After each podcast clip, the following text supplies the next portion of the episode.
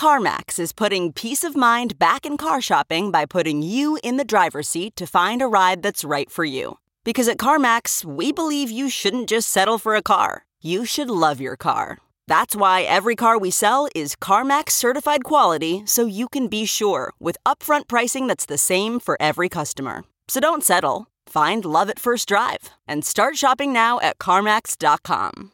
CarMax, the way car buying should be.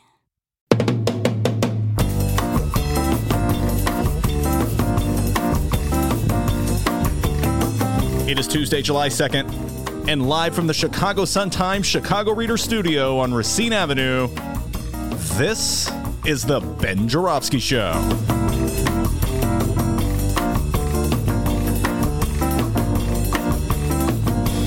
Today on the program, a lot of returns. Our Chicago Reader colleague Maya Dukmasova will return and join us. It's the return of preservationist Andrew Schneider, and also making his return, gardening guru and host of the Mike Nowak Show, Mike Nowak. And now your host, a man who's been dying to get some gardening tips since summer started, Chicago Reader columnist Ben Joravsky. Hello, everybody. Ben Joravsky here. We're calling this Donnie's Best Friend Tuesday. And here's why. Welcome back from a great weekend. You have a good weekend, D? Yes, I did. Although weekend was a few days ago. I spent most of the weekend obsessively following the NBA free agency, but I'm Oh, under a, a vow from Dr. D. Don't talk Yeah, sports. I want to talk about it too, but I can hold back. Don't talk about it. All right, so I'm not going to talk. Trying not to Oh. talk about it, but it's bursting out of me. Huh, Kawhi Leonard, where's he going to go? Sorry. Not gonna talk about it. Saw three, one, two, three movies this Oh. weekend. All right. Sounds like a regular weekend for Ben Joravsky. Overlord, great flick. Uh, I enjoyed it immensely. It's a zombie flick. Uh, that's a World War II flick at the same time. It's two, two, two movies in one. Uh, I rented that one, but the best movie out there right now, folks. Uh, if you have an opportunity, The Last Black Man in San Francisco. Say no more. Great movie, in my humble opinion. I'm going to get Chris Buddy in on this and Sergio Mims. Best movie of 2019. Whoa. Yep. It's July. Yep. Yeah, I know. I know. We got half a year. Good point. A lot of year left. Good point. Up till now, I'll say. And man, it's not even Halloween season. Uh, yes, there's some great movies coming. A scary movie. Overlord is a scary movie, by the way. Oh, really? Yeah, zombies. anyway, woke up to discover that neoconservatives throughout America, throughout America are just in a tizzy. They don't know what to do, D. All right? On one hand, A tizzy. yeah, they're in a tizzy. They don't know who to vote for. On the one hand, Donald Trump, the current president of the United States, is an abomination. And even neocons, even conservative columnists, can't bring themselves to vote for him. On the other hand, well, they don't like the liberal policies and the liberal platforms uttered by the Democratic candidates at last week's presidential debate, particularly health care for all. Somehow or other, they just can't stand the concept of health care for all. They just don't want people to have to give up their private insurance schemes because people love their private insurance. Well, anyway, that's a discussion for another matter. They also don't like the Democratic uh, candidates speaking in Spanish. They think that's pandering. So they're just like in a tizzy, D. They don't know what to do. They, they, they can't vote for Trump, but they don't like the Democrats, as David Brooks, a neoconservative columnist for the New York Times, put it. I would never in a million years vote for Donald Trump. So my questions to Democrats is will there be a candidate, a Democratic candidate I can vote for? Hmm.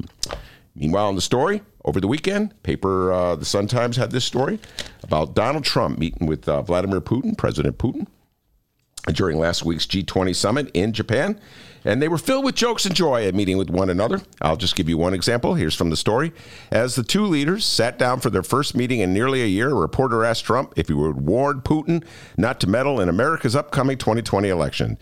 Of course, the president replied. Then he turned to Putin and facetiously said, Don't meddle in the election. He playfully repeated the quest, request while pointing at Putin, who laughed. Meddling in the election, ho, ho, Great ho. Putin. How about the laughter? And then on the issue of freedom of press, they had this exchange. The two leaders also bonded Friday over their mutual disdain for, quote, fake news, unquote. Trump eyed the reporters at a photo opportunity with the Russian leader and told them, and told Putin, quote, get rid of them, fake news. You don't have the problem in Russia. We have it. You don't have it. To which Putin responded, yes, yes, we have it. The same. Ha, ha, ha, ho, ho, ho. Meanwhile, in Russia, Ivan Golunov, an investigative reporter, wrote about shady funeral business dealings in Russia.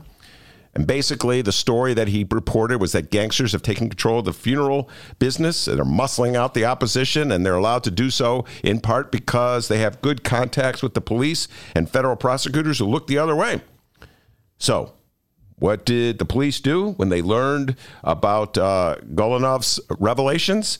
Did they crack down on the funeral operators who are op- operating like gangsters? Oh, no. They threw Golunov in jail under trumped up no pun intended, charges of, uh, of having drugs. They planted drugs on him, threw him in jail, kept him there for about a week or so, and then they let him go. This was happening just before Trump and Putin met uh, in Japan and laughed about fake news, laughed about how to deal with reporters.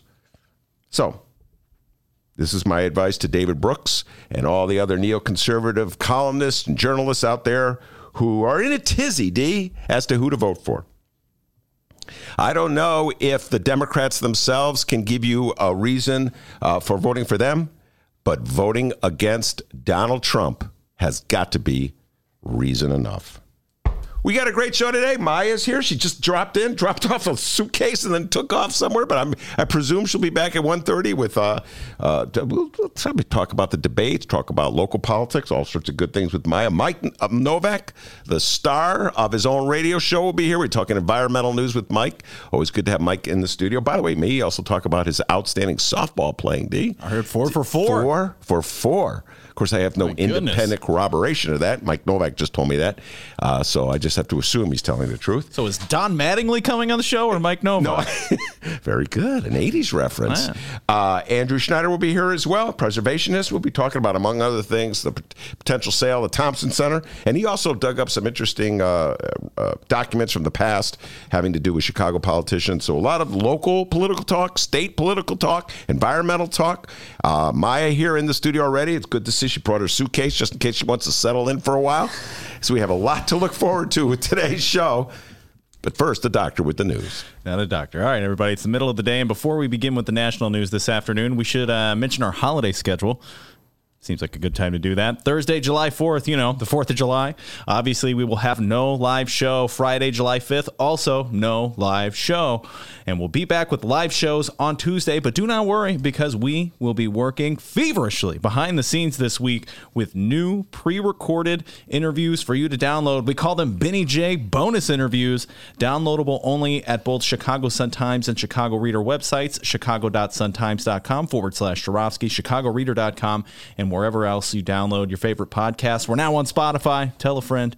Details on the bonus shows coming soon. But once again, Thursday and Friday, no live shows. Sorry, YouTube live stream nation. But go subscribe and download those bonus interviews when they become available. All right, on to the national news. We're thinking about doing on the 4th of July or thereabouts a parade, a Salute to America parade. It'll be a uh, really a gathering as opposed to a parade, I guess you'd have to say. Uh, uh, perhaps at the Lincoln Memorial, we're looking at sites, but we're thinking about doing something which would become perhaps a tradition. Salute to America on July 4th or July 4th weekend, somewhere around that area. And David, you're taking charge of that, and you'll see how it uh, how it works out with schedules and everything else. And I think it could be a very exciting day. So that was a clip from our president back in February, and sadly, that David guy did not drop the ball. Who is David? I don't know. We're two days away from the fourth, and Trump administration is going through with its Fourth of July parade at the nation's capital. Now, we tried this last year, but turns out it would cost over $100 million. Mm. But they came up with a plan this time around. They really want this parade to happen. Team Trump has co-opted with the annuals uh, with the annual fireworks show at the National Mall in D.C. Uh, and then he threw a catchy title on it to really seal the deal. So on Thursday, get ready for a salute to America. On the docket for the parade, a military uh, fireworks display, a flyover, a speech from the president. Hold on, is this just a Trump rally? Yes, I think it's a Trump rally with uh, planes and yeah, tanks. Yeah, and military tanks. Here's the president uh, just recently. So salute to America, and I'm going to be here. I'm going to say a few words, and we're going to have planes going overhead, the best fighter jets in the world, and other planes too. And we're going to have some tanks stationed outside got to be pretty careful with the tanks because the roads have a tendency not to like to carry heavy tanks, so we have to put them in certain areas. But we have the brand new Sherman tanks, so we have the brand new uh, Abram tanks. Yeah, risk the roads. Who cares? Yeah, destroy them. We're going to be talking about that uh, later about Illinois' roads, and then we're having to raise the gas tax to uh, repair them. What are they going to do once they destroy the streets of Washington with the tanks? Is Donald Trump going to ask his pals to kick in like he, they did for his inauguration? Uh, is he going to take back the the tax hike? The excuse me, the tax break he ga- uh, he gave to the billionaires and the millionaires? Is he going to do that to finance? He can ask his buddy Vladimir Putin about how they handle the military parades. How, how, how a city street can handle that kind of weight. Well, you know, it's interesting. Uh, maybe he gets some tips from Putin. Apparently, he's already getting his tips on how to deal with the free press um, from Vladimir Putin. So maybe he can also get some tips on how to deal with tanks in parade. Yes, the May Day parade. Well, in the old days of the Soviet Union was a big deal. They had tanks going down uh, the streets in, in Moscow. So maybe, maybe uh, uh, Gorbachev can give uh, him some tips. I'm trying to think of some Soviet leaders who are still around that can help uh, Donald Trump figure out how to bring tanks uh, through the streets of Washington. In other news, and because the segue is right there in our faces, it looks like Democrats are planning their own fireworks celebration. That's Mm. right. House Democrats have sued the U.S. Treasury for Trump's tax returns. Yeah. Uh, anything else on that story? No, that's it. Yeah. Uh, what do you think about that, Maya? Get those. Ta- let, let- why don't they parade his tax returns at the Fourth of July? You know, put them on the tanks and uh, have the whole country, have the whole world see his tax returns.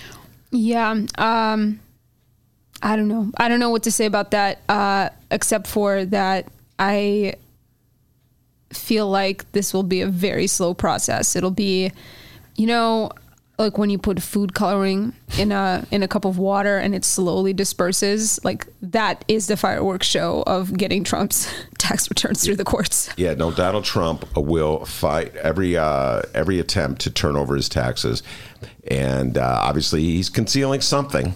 Uh, and uh, either he's make he, he's embarrassed by the amount of money he actually makes because he's always proclaiming he's the smartest businessman in the world, uh, or else he's concealing some shady business dealings that he has somewhere in the world that perhaps makes him vulnerable to blackmail, um, or maybe he's concealing uh, evidence that he was fraudulent somehow or other in his taxes. I don't know what he's concealing, but he's fighting like hell to keep that information. Which, by the way, I think every other presidential candidate is already. Uh, uh, released. Even Bernie, who was reluctant to release it, uh, released his a few months back. So uh, that it, it uh, Maya's absolutely correct. Donald Trump will fight that all the way, if necessary, up to uh, the November 2020 election.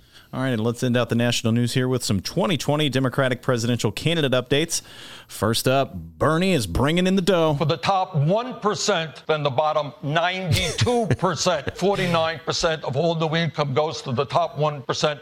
All right, we get it. You love percentages, all right, Bernie? We get it. Just in the last three months, Democratic presidential candidate Bernie Sanders raised $18 million hmm. for his campaign. Add that to another $6 million he had previously raised. And Bernie Sanders now has a second quarter campaign total of, hold on, let me get the calculator here. Carry the one. All right, hold on. Wait for it. Okay, wait. hold on. $24 million. Wow, I tell you what, man. Is your name Biss? Good God, are you good at math? I'm telling you. According to the Bernie campaign, 99.3% of their nearly 1 million contributions were from were for $100 or less, and 45% of donors are 39 years old or younger. Hmm. That total still puts Bernie behind Mayor Pete Pete Buttigieg his 3-month earnings, 24.8 million dollars. Hmm. 24.8 million from Mayor Pete, the ben, mayor of South Bend, Indiana. I was huh? going to ask here. It seems like uh, in our circle, old Buttigieg is becoming less and less popular by the minutes. but according to this news, are we the minority here? Uh, well, first of all, it would not be the first time that I held a minority opinion about a politician in the Democratic Party. That is for certain. Uh, Maya, what's your thoughts on Mayor Pete? Uh, you know my thoughts on Mayor Pete. What I want to know is, have you had somebody come on this show who sincerely likes and believes in Mayor Pete? Uh, Because I, it's- just I don't understand. It's like I just feel like Mayor Pete is for people who have no imagination. Well, to answer your question, um, there is somebody I had on the show who was a believer in Mayor Pete, but then they heard uh, my interview uh, with Henry Davis, who's the councilman Mm-hmm. from South Bend, who's very critical of Mayor Pete uh, on racial issues and how he presided over uh, South Bend. And that person now doesn't like Mayor Pete anymore. So I'm trying to think. I, at the moment, I cannot think of anybody who's a strong Mayor Pete. So maybe I'm missing something. There's here. a there's a business in in Andersonville, uh, an an antique shop. I feel comfortable enough saying it's an antique shop because there's a very many antique shops in Andersonville, but there's an antique shop with prominently displayed P2020 signs, and I've I have not seen them anywhere else. And I don't know the people that run that business, uh, and I've never talked to them about their political views, but yeah, it's it, it it's truly baffling to me when you have such a wide array of candidates uh, to choose from, more than twenty. Um, twenty we're debating alone, you know, uh, that you would go with Mayor Pete. Uh, well, Mayor Pete, uh, let's put it this way. I, I got my first glimpse of him in action uh, during the debates. Okay, I'd read about him and I'd seen some footage of him, but I'd uh, I'd never seen him on his feet, so to speak. And so I could see he was a smooth talker, and uh, that uh, he's a quick thinker. But um, I, I was left from that debate with some concerns about Mayor Pete, and particularly his response to race relations in the city that he's been the mayor of for how many years now? Eight years. And it's all of a sudden now that he's running for president that he seems to have discovered the problems of uh, policing in black communities and the problems of just general race relations. And I just I find that curious that he would only discover that at this moment when he's uh, running for mayor. Listen, I'm running for president. I understand a lot of the candidates, and we can talk about this later when we get into the segment, uh, are dealing with how do I put this? Uh, changes, their evolution as human beings and as politicians as they run for president. Uh, Kamala Harris has some questionable behavior as Attorney General. I understand that, uh, but. Um, I would say the sing, uh, you know, the one of the great achievements that Mayor Pete could run on is that uh, he was a champion of improving race relations, and it seemed like he just discovered that it was an issue. So, yeah, I'm not quite really understanding the Mayor Pete phenomenon, D, but it's cl- obviously a strong one. The guy got $24 million in three months, so somebody must like him. Man, no one from our show gave him any money. All right, and finally, it's our uh, first poll since last week's Democratic presidential debates. Well, sort of. You guys remember those debates last week, by the way? We're going to get to everybody, I promise. Candidates, please. I'm so sorry. Turn. We will let all of you speak. Yeah, so now it's my turn. Good times. I love those debates. Good times. I love them. All right, now everybody's going to get a chance to speak. Everyone's talking at the same time. Uh, no, this poll has been taken among those of the prog- uh, progressive persuasion. It was for members of the Indivisible group only, and the poll was done via email. And move over, Bernie Sanders. They may have a new candidate crush at Indivisible. After the first round of debates, a new poll conducted of supporters of Divisible, the uber progressive group that really came about uh, during the 2016 presidential election, the email poll finds that indivisible members have a favorable uh, I can't talk today a favorable opinion of U.S. Senators Elizabeth Warren and Kamala Harris after debate nights round one. Mm, I'm not surprised. By the way, Marge Halper will be in the studio in a week. Uh, she's one of the leaders of Indivisible here in Chicago. Love to hear what she has to say on this subject. I'm not surprised uh, that Kamala Harris is suddenly doing well. Uh, I'm not surprised that Elizabeth Warren is doing well. By Leo, we're reporting in later in the show. She was our correspondent at the Elizabeth Warren rally on Friday. I'm not at all surprised. I'm going to talk to Maya about this. Uh, Kamala Harris was very strong in her presentation on Thursday and gave people just like a very uh, a sense of, I would say, hope that she would be the type of candidate who could defeat Donald Trump, which I think is the number one issue uh, in this coming uh, election. So I'm not surprised that the indivisible people who who ba- basically emerged overnight uh, in the aftermath of the Donald Trump uh, victory. So I've been saying this all along. Uh, not everybody agrees with me when they come in the studio, and we'll get Maya's thoughts on this in a little while. The number one issue in this coming election is defeating Donald Trump. And uh, as I said earlier, if the neoconservative uh, pundits for the New York Times are struggling with some of the more liberal points of views of Democrats, I think they cannot ignore this almost like um, these repressive instincts. I don't want to use the word fascistic because that's a powerful word, but there's the totalitarian instincts of the man who is the president of the supposed free country, the free government. And we've always cherished things like the notion of a free press and the concept of a free press. And I think that Trump joking with Putin over the weekend about dealing with fake news and dealing with reporters should send a shudder throughout America. Uh, especially when we look at the 4th of July. What do we cherish in our country? What ideals do we cherish in our country? And the notion that Donald Trump would give the middle finger to these ideals and then talk about bringing tanks in the streets of Washington as like that's how we're going to celebrate America. I, I, just think it should give a lot of Americans pause. Now, of course, we will keep you posted on these stories as today's program rolls along. And we're moving on because coming up after this short little break, we're going to find out what's going on locally. We're going to find out what else is news. Don't go anywhere. It's the Ben Joravsky Show.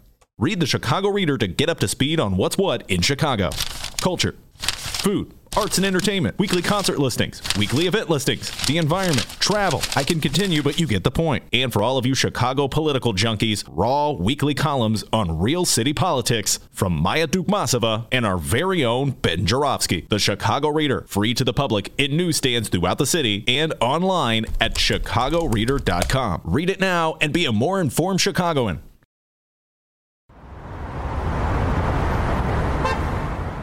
Today's Ben Joravsky Show was brought to you in part by Chicago Architecture Center. Discover the breadth and majesty of Chicago's architecture on a Chicago Architecture Center bus tour. From bungalows to Bauhaus, our expert docents will share the fascinating stories behind our city's architecture. Book your tour at architecture.org slash tours. Now, if you'll excuse me, I'm actually on a bus tour right now. Oh my, look at that wonderful piece of architecture! Get a special discount for Illinois residents from July 15th to August 15th. All Illinois residents get 50% off select walking tours. Visit architecture.org slash IL dash resident. Commercial break over. Welcome back to the Ben Joravsky Show. Live from the Chicago Sun-Times. Yes, indeed. We are live. It's time for the local news, Dr. D. All right, we're about to find out what's going on locally. Time for what else is news. And you know, it's hard to believe, but we're already halfway through the year 2019. That is hard to believe. And if I can use one word to describe the past seven months when it comes to Illinois politics, that word would be transformative. Hmm. All right. Flashback to July 2018 before hmm. Ben was fired from terrestrial radio. You know, those days. And what the time, what's that? WCUR Fired. Okay, I just forgot the name of it. Yeah, yeah. And uh, and a time when damn near every story, every day, every day, every day involved how far behind and inept the state of Illinois was, and it was all thanks to this guy. Yay for our teachers! Yay for our teachers! That's right, former Illinois Governor oh, Bruce Rauner. God, how could I forget Bruce? But now here we are, seven months into the mm. year, with the new Democratic governor, one J.B. Pritzker. We got a fair tax initiative on the upcoming ballot. We got an infrastructure bill. Legal gambling and uh, gaming is on the way. Casinos are coming to Chicago, and starting in 2020, recreational marijuana will be legal in the state of Illinois. After years of neglect, Illinois is finally getting its mojo back, and we're open for business. Who's Bruce Rauner again, by the way? but all Bruce that, who? But all of that does come with a price, literally. Mm. And leave it to us here in Illinois to still find something to complain about. Enter the gas and cigarette tax. Ooh. Oh my, I'm scared.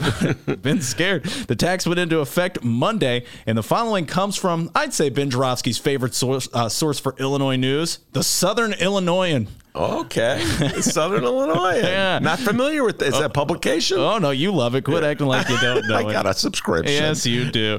The first wave of tax increases yeah. that will pay for the state's forty-five billion dollar capital infrastructure plan will take place mm-hmm. Monday, July first, aka yesterday. Motor fuel, cigarettes, and e-cigarettes will become more expensive after Pritzker signed Senate bills one nine three nine and six nine zero on Friday. The most direct tax for consumers will be the 19 cent increase to the motor fuel tax, which will help fund the $33 billion in spending on transportation projects such as road and bridge repairs and public transit. Now, Ben, before we go any further, your thoughts, complaints, gripes, praises, or grievances on the new gas tax? Well, I'm uh, typical inconsistent. Uh, uh, voter in Illinois. On the one hand, I say, hey, we need to come up with money uh, to pay for needed road repairs and infrastructure repairs. And on the other hand, when I have to pay it, I'm like, oh my God, I'm going to Indiana to buy my gas. And as a matter of fact, D, I will be going to Indiana. I'll be going to Indiana visit some friends for Fourth of July. They have their annual party. Live in northwestern Indiana, not far from Gary, and so I'll be visiting them. And I will be tempted, D, to hold off on my purchase of gasoline uh, till I get to the Hoosier state. All right, my good friends Hoosiers. People are surprised I got friends in Hoosier land. I got friends in Hoosier land. Okay, all right. Stacy Davis Gates is from Indiana. Did you know that? Yes. All right, uh, but for the good of Illinois' roads, I'm going to sacrifice. And I'm going to buy my gas in Chicago, even though, Maya, it's going to cost me about 20 cents more at least, at least 20 cents more just to account for that, uh, the, the tax to fi- fix the roads. But listen, the big problem here, I understand it's a regressive tax. Uh, the big problem in Illinois and throughout the country is we're more and more dependent on regressive taxes, taxes on sales items that everybody consumes. So it's unfair. Our healthcare system, don't get me started. This I just had this uh, just burst of inspiration, re- revelation, Maya, that I realized our healthcare system is so regressive because essentially the, the millionaire for I, I told this to our good friend Philip, by the way. I just have to go on this tangent within a tangent, Maya. If uh, Bruce Rauner got a job as a staff writer at the Reader, oh, just think about that for a moment, okay? Okay. Uh, okay. And he had to work under you. Uh, Maya, you're my editor now. Bruce Rauner covering uh, political issues for the Chicago Reader. All right, just think about that. Okay. He would pay the same premium that I would pay, and yet he's worth fifty million. He gets fifty million a year, and you know I don't get fifty million a year. What is more unfair and regressive than our way of paying for health care in this country? That's just another example. I better just throw that out to you. Think about that. You talk about that later. And just you could also comment on the thought of Bruce Rauner working for the reader. Uh, and so it gets back to the um, the gas tax, which is unfair. The soda pop tax was unfair. Uh, to the cigarette tax is unfair. If you're charging a flat sales tax on items that people of all economic backgrounds uh, are going to uh, buy, or they need to buy in some cases, like gasoline, uh, then it's unfair, D. So we have to move to a more progressive, fair tax. And yet, there's strong resistance to that in this country. Until we overcome that resistance, until we head into a more fair tax, we're going to be stuck with these regressive taxes like gasoline. And so I will do my part. When I go to Indiana this weekend, I promise, make my pledge, I will buy my gasoline in Chicago. All right, I want you to promise us that now. Mm-hmm. God, no, I'm like, gotta do it. And you go see her driving through Indiana. You not only see firework, fire, firecrackers. Get your firecrackers. Hoosier Land. They're so proud of that. You see cheap gas, cheap gas. But nope, I will not be tempted. Now, right now, I'm the only guy in the room who's from Southern Illinois. So um, my Facebook is full of people from Southern Illinois just with the Pritzker memes and complaining about the gas tax and all that. Are they are they supporting the fair income tax? The fair Uh, jury's still out. I'm not sure. They're- right. they're they, they got they got a lot of gas tax griping to do. I see. But uh, for those uh, people, Ben, what would you say to those folks, and maybe our folks uh, who read the Southern Illinoisan wherever it's located? What would you say to those people who may have a big complaint or gripe? My, I just I'll repeat what I just got finished saying. You have to figure out a way to repair the roads. You have to figure out a way to rebuild your bridges. You got to keep and and you you have to keep your state functioning. It costs money to do that. So what alternatives do you have? Are you going to support it's I I was wasn't just asking a rhetorical question. Are you going to support the initiative to increase the state income tax on the wealthiest people? Are you going to support a progressive tax or are you just going to vote against any tax and pretend that we don't need money to fund government? That's the question that all citizens of Illinois have to ask themselves, including your friends down in Southern Illinois. Hear that, Uncle Eldon? Uncle Eldon. Got to come from somewhere, all Somewhere. right? Stop calling me. so there you are, just like that. You're now in the know of what's going on locally, and now you will have an answer the next time someone asks you, "Hey, what else is All news?" right, let me tell you something that Vladimir Putin, Donald Oh, Trump, awesome. and Uncle Eldon all agree. Okay. You did a great What a threesome that is, by the way. Putin, Trump, and Uncle Eldon. All right. Yeah, come on, little Danny. They're going to get Uncle together and Eldon. gripe. That's a very good imitation. Where's your Putin imitation? That was my. uh, How do you know my Uncle Eldon sounds like? That was a good impression of my uncle. You met my uncle? Well, no, but I've been hearing your impression for so long. At Oh. least it's consistent. How about that? Oh. Um, anyway, I will not ask you to do your Vladimir Putin uh, imitation. I'll just say that Putin, Trump, and Uncle Eldon all agree you did a great job. Give yourself a raise. Take it out of petty cash. Maya's sitting here. She's got a lot to say. We'll bring her on when we return. Today's Ben Joravsky Show was brought to you in part by Chicago Architecture Center. Discover the breadth and majesty of Chicago's architecture on a Chicago Architecture Center bus tour. From bungalows to Bauhaus, our expert docents will share the fascinating stories behind our city's architecture. Book your tour at architecture.org slash tours. Now, if you'll excuse me, I'm actually on a bus tour right now. Oh my, look at that wonderful piece of architecture. And for the record, I love puppies.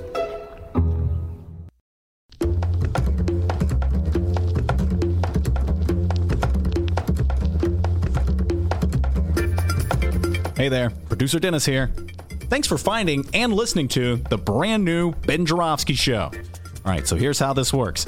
The Ben Joravsky Show live streams on the Chicago Sun-Times YouTube channel Tuesday through Friday, 1 until 3 p.m. Once the show is over, you can listen to the replay on our YouTube channel, or we throw it online for you to download by 4 p.m. Where can you download the Ben Joravsky Show, you may be asking yourself? Well, you may be asking yourself a fantastic question. You can find previous Ben Joravsky shows and guest interviews through several outlets the Chicago Sun-Times Online, chicago.suntimes.com, the Chicago Reader Online, chicagoreader.com, and wherever else you listen to your favorite podcasts Apple Podcasts, Google Play, pick one. Just search for The Ben Joravsky Show. J O R A, V as in victory, S K Y. So let's recap. Tuesday through Friday, 1 until 3 p.m. Live streamed on the Chicago Sun-Times YouTube channel and downloadable by 4 at chicago.suntimes.com, chicagoreader.com, and wherever else you listen to your favorite podcast. Yes, the Ben Joravsky Show is back. We're live and downloaded. Tell your friends and enjoy the rest of the show.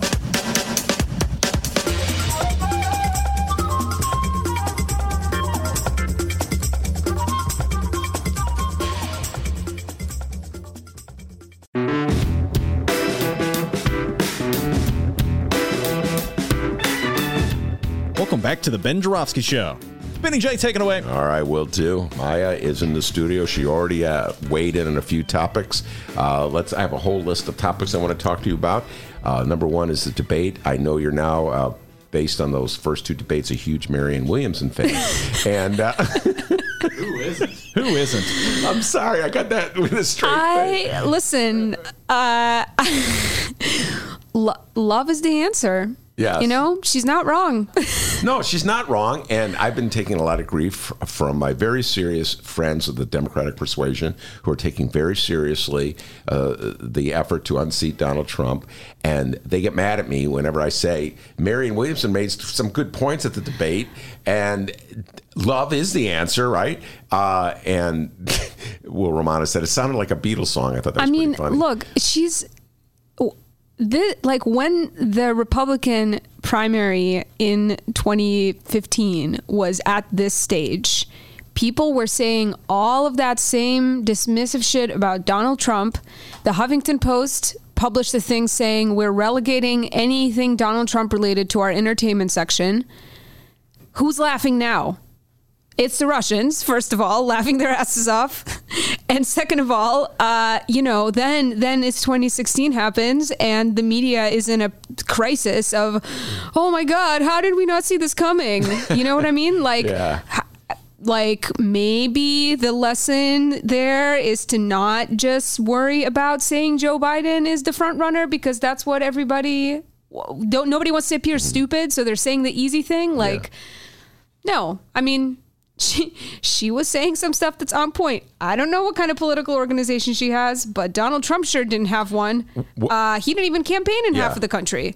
So, j- you, I'm just saying I don't know. I don't know what is the state of her campaign, but how crazy she may have sounded would certainly not be the reason why she wouldn't get very far. Well, that's and and when you say crazy Or whatever. I don't even think know. she sounded crazy, but yeah. in, it, let's say inappropriate yeah. for the whatever That's you exactly- expect out of this yeah. kind of forum. And um, so crazy is in quotes. Yeah, yeah, And yeah. it's easy to make fun of Marianne Williamson, and it was easy to make fun of Trump. and it was easy to make uh, uh, fun of. Trump. And there were a so lot, easy to make fun of both of them. Yeah, and but there were a lot of other candidates uh, in the 2015 presidential debates for the Republicans that was easy uh, to make fun of as well. So it's always easy to make fun of politicians in Mhm. general, but. I don't know why Democrats are so quick to be so disparaging of the message that Marianne Williamson is putting out there. I took the opportunity to spend better, uh, you know, an hour or two reading up on her, listening to some of her past interviews, uh, the, the 18 questions interview that the New York Times does. I urge people to check that out. It's Mhm. just unfiltered. The candidates answering questions, and um, she has a lot of good ideas, and she's got a lot of heart, and she the values uh, and ideals that, um, in my humble opinion, that she articulates are very important ones. So why Mhm. are we making fun of them? Why do we mock them? Because what? Because we know that we, we are that somehow or other it doesn't seem presidential. Yeah, again, like d- if if that's how you're thinking about it today, you learned absolutely nothing four years ago. All right. So when you take the lessons that you learned, that you take away from what went down four years ago, and apply them to what you saw last week in the presidential debates, what are some of your thoughts? I mean, she's right that people don't care about what kind of plan you have. That people people are voting emotionally. People are voting in response to uh, the way you can speak to their fears or m- mobilize their anxieties. You know, I mean, I I am. Uh, you and I exist in this very rarefied world of like, you know, the media, quote unquote, elites or whatever. So we may have uh, different reasons that we tend toward one candidate or another, but uh, most regular people vote based on their gut and very minimal information. And if you want to continue to ignore that, then that's at your own peril. And I think that the name of the game in this election, and I, I guess I always say this, and I'm. I, I feel like I don't know I'm, I'm always wrong or it's just I say this and then like it sort of doesn't come to pass but I feel like if the if if Trump is going to be beaten it's not going to be by changing a ton of people's minds it's going to be by bringing out people to vote who didn't who, who aren't voting. Most people don't vote. Most eligible voters don't vote. So the name of the game is turnout and how you how you excite people is is very very important. Um maybe some people can change can, can their mind some trump voters can have their minds changed and they identify you know they feel like joe biden is this safer more respectable choice who doesn't challenge their values but represents something that they feel better about themselves voting for but if you're talking about turning out people who typically have absolutely no faith and interest in in voting, uh, then how you make people feel is crucial. Why did pe- people turn out to vote for Barack Obama because of the way he made them feel? And that's exactly what Marianne Williamson was talking about. So, I mean, coming out of the debate, there were certainly candidates there that I feel like were really doing well, generating a feeling around themselves. Um, and Joe Biden was not one of them. All right. I don't know. I, I because or I'm just saying that because I really cannot enter im, and imagine entering into the frame of mind of somebody who watches Joe Biden and says that's my president. Yeah. All right. Before uh, we get into Joe Biden, and uh, he's an easy target to bash, particularly after last week's Mm-hmm. Mhm. debate, uh, where that may have been the worst performance I've ever seen out of Joe Biden. I've been watching him for a long time. Let's let's uh, go back to the point you were making in terms, which I absolutely agree on, by the way, that the key in any election is getting uh, your people to vote and inspiring people to vote for you, whether it be and inspiring non-voters in this an election this election coming up in 2020 is going to be about taking getting people to vote who did not vote before or did not vote last time. Mm-hmm. It's not just getting the people who did vote who are going to vote again to vote for you. Right. Okay. And that in, in, in the conventional Democratic point of view of the strategists who uh, con- seem to control the mainstream of the Democratic Party, their view is getting is holding on to the people who voted for Hillary, and then getting people who voted for Donald Trump to flip.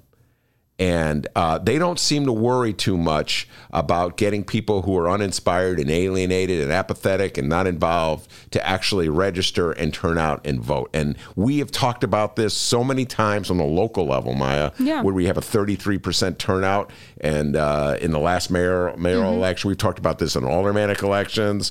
We, you and I spent all that time looking into the backgrounds of aldermanic candidates, and we Yeah. were aware of the fact that most people don't pay any attention to any of that.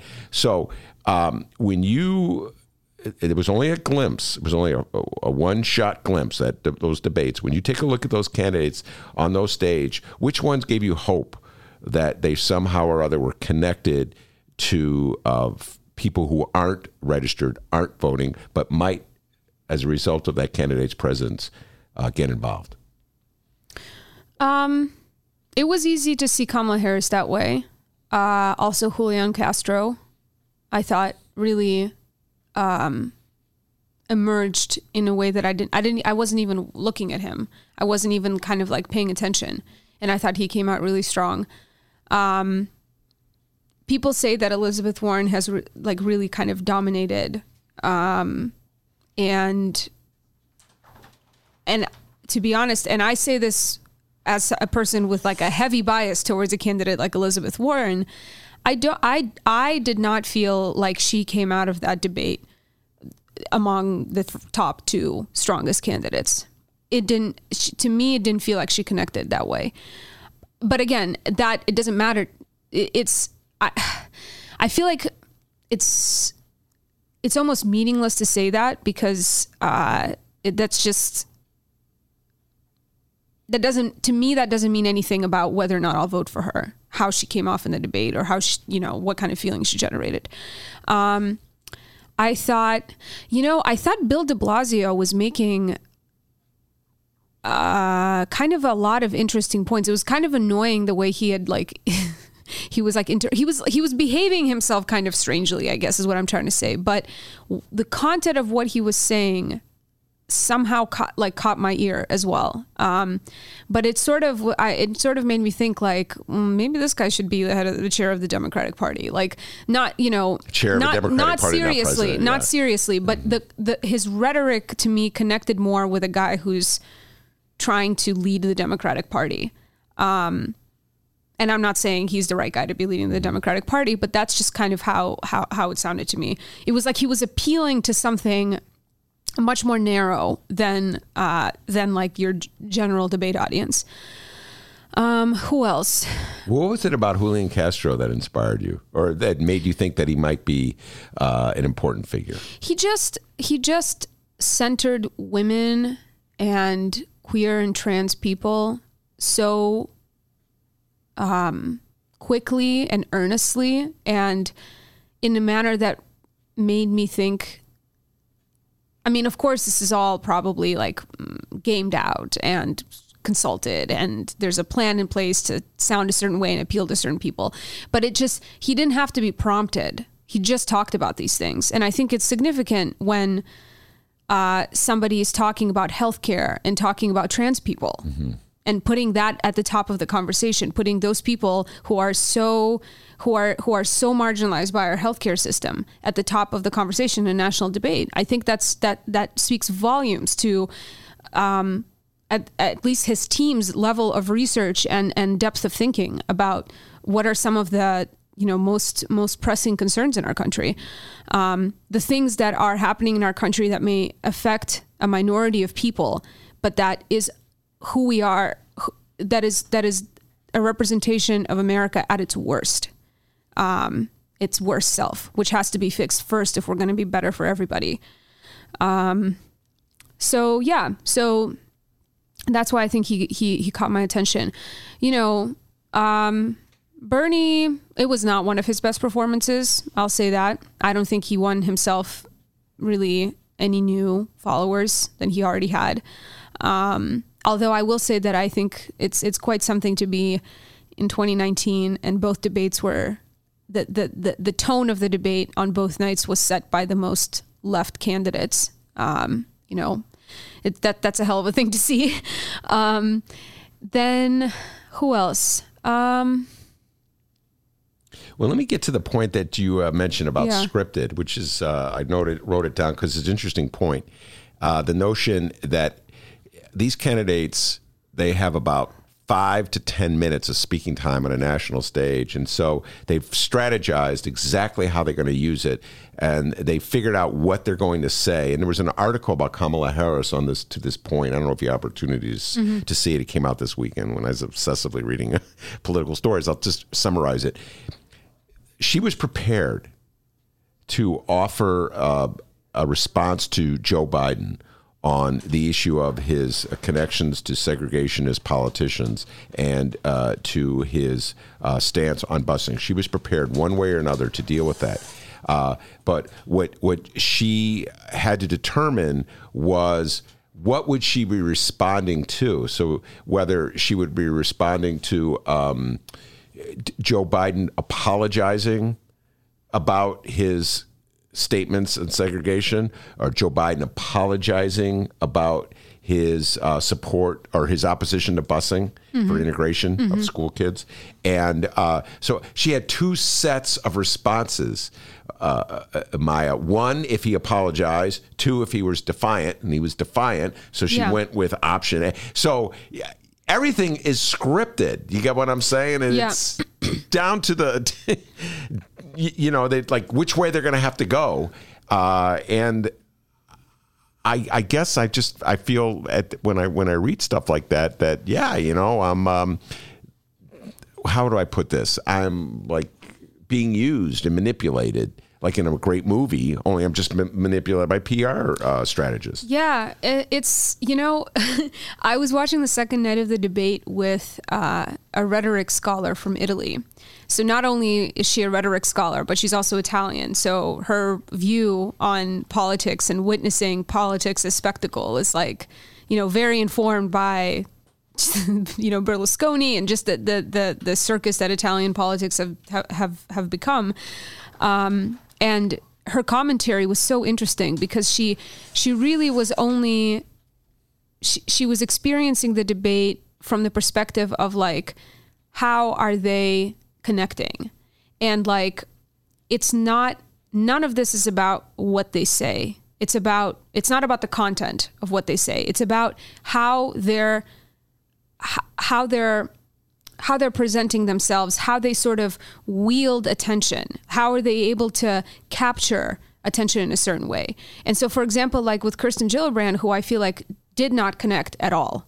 She really didn't connect. And she was saying a lot of good things, but as the rhetoric scholar pointed out, she was speaking in such a manner, she was speaking so quickly um, and, and, and in, in such a manner that it was like very hard to, f- to like follow you know to to to to, to really like absorb what she was saying. Um and that's a, that's that's a failure on the debate stage. Um and then after the debate when there was this moment where i think that uh you really got the full weight of the of uh, like i got the full sort of weight of the impression about how much this is not about what they're saying. Um when the, I was watching it on MSNBC, and you know, there the the the commentary starts afterwards, and the reporters are the the commentators are talking among themselves, and they're waiting for like these like post debate interviews with the candidates, and so they had MSNBC had a guy on Joe Biden who was supposed to like interview him. And so all of the candidates descend into like the audience to take selfies and talk to people mm-hmm. and all of that. Joe Biden is the only person that stayed on the stage and he had like a secret service person right behind him at all times. And so he was like awkwardly taking these selfies with people from the stage. So he he remained on the stage visible as the cameras were rolling as the commentators are talking. And they had this split screen of of like Joe Biden doing his thing and taking these selfies. And on the other side, they had Bernie Sanders surrounded by just a huge cadre of reporters actually speaking to them. Mm-hmm. And the guy that was supposed to be interviewing Joe Biden, they kept cutting to him, attempting to like get around the Secret Service agent to stick a mic in Joe Biden's face. And it was Joe Biden made that reporter wait Yeah.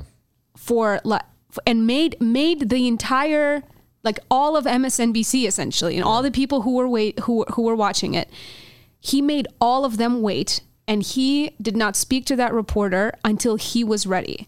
And when he was ready to speak he was so incredibly patronizing with this reporter. In in a way that wasn't um you know uh, kind of overtly rude or bombastic but you just got the sense that this was a man who felt in full control of his situation. And he felt like he didn't owe anything to anybody as we perfectly saw when he didn't who couldn't he couldn't even acknowledge the way his actions had a very real personal painful effect on somebody else standing on that stage with him. Um and you know he he everything went he did not, he did not have to adjust himself to any circumstances. The circumstances molded themselves to adjust to him. Yeah. And so, you know, if if you're judging it by that, uh, it's it's like even if people can't articulate that, they can sense that power.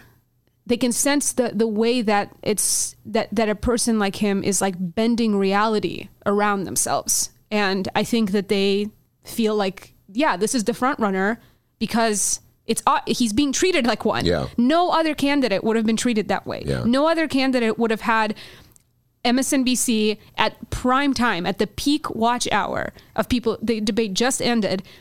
The person is taking their sweet time, taking these selfies, and they keep cutting away from actual content to uh, to this awkward silence of this reporter trying to get through. Yeah. No, I listen. I, I th- that is a, a great metaphor uh, for where Joe Biden is. Uh, he's just sort of a distant and not connected.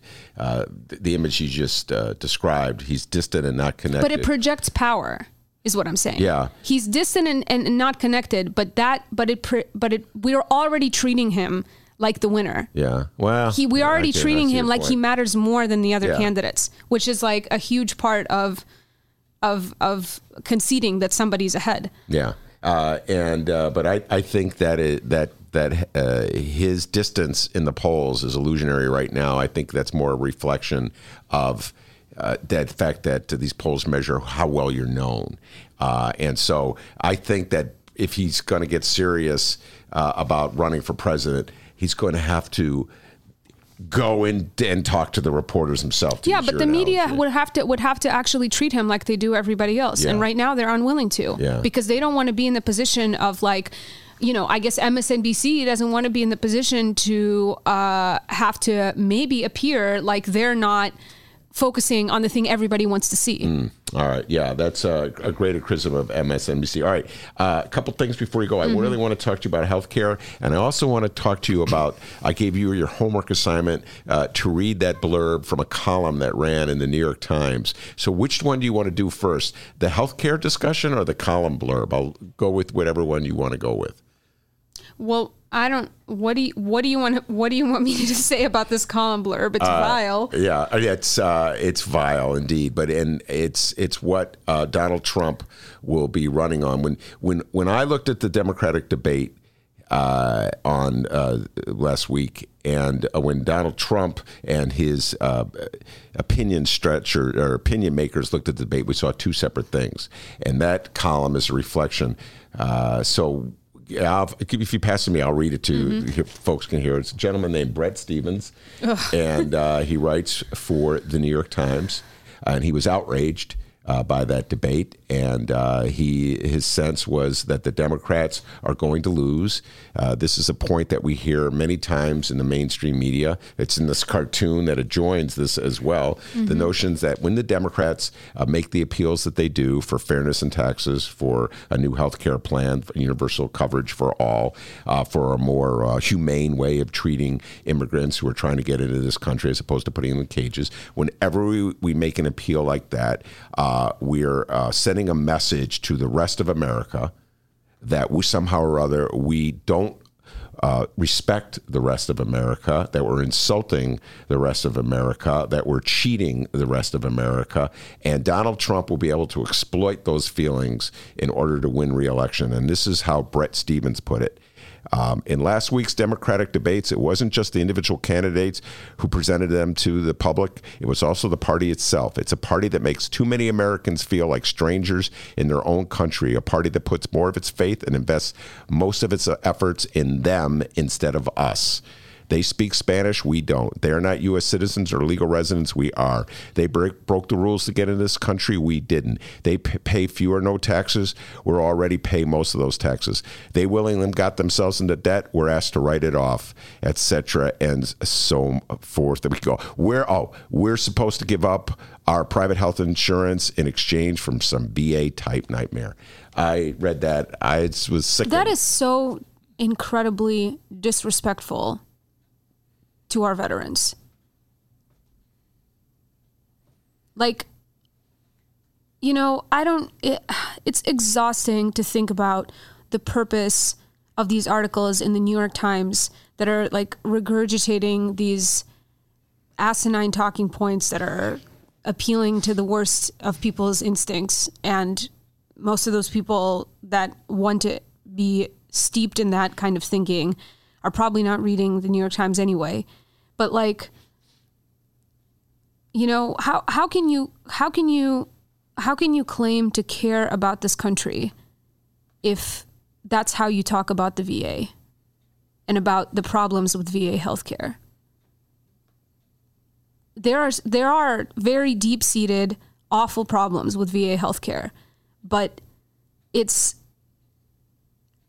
that that is that at the same way that that is telling a certain kind of reader that it's okay to feel hate towards people who are not like them that is also saying that it's okay to to to extend those feelings to uh, a, part of our government and our society that's taking care of people who made very real sacrifices for all the rest of us.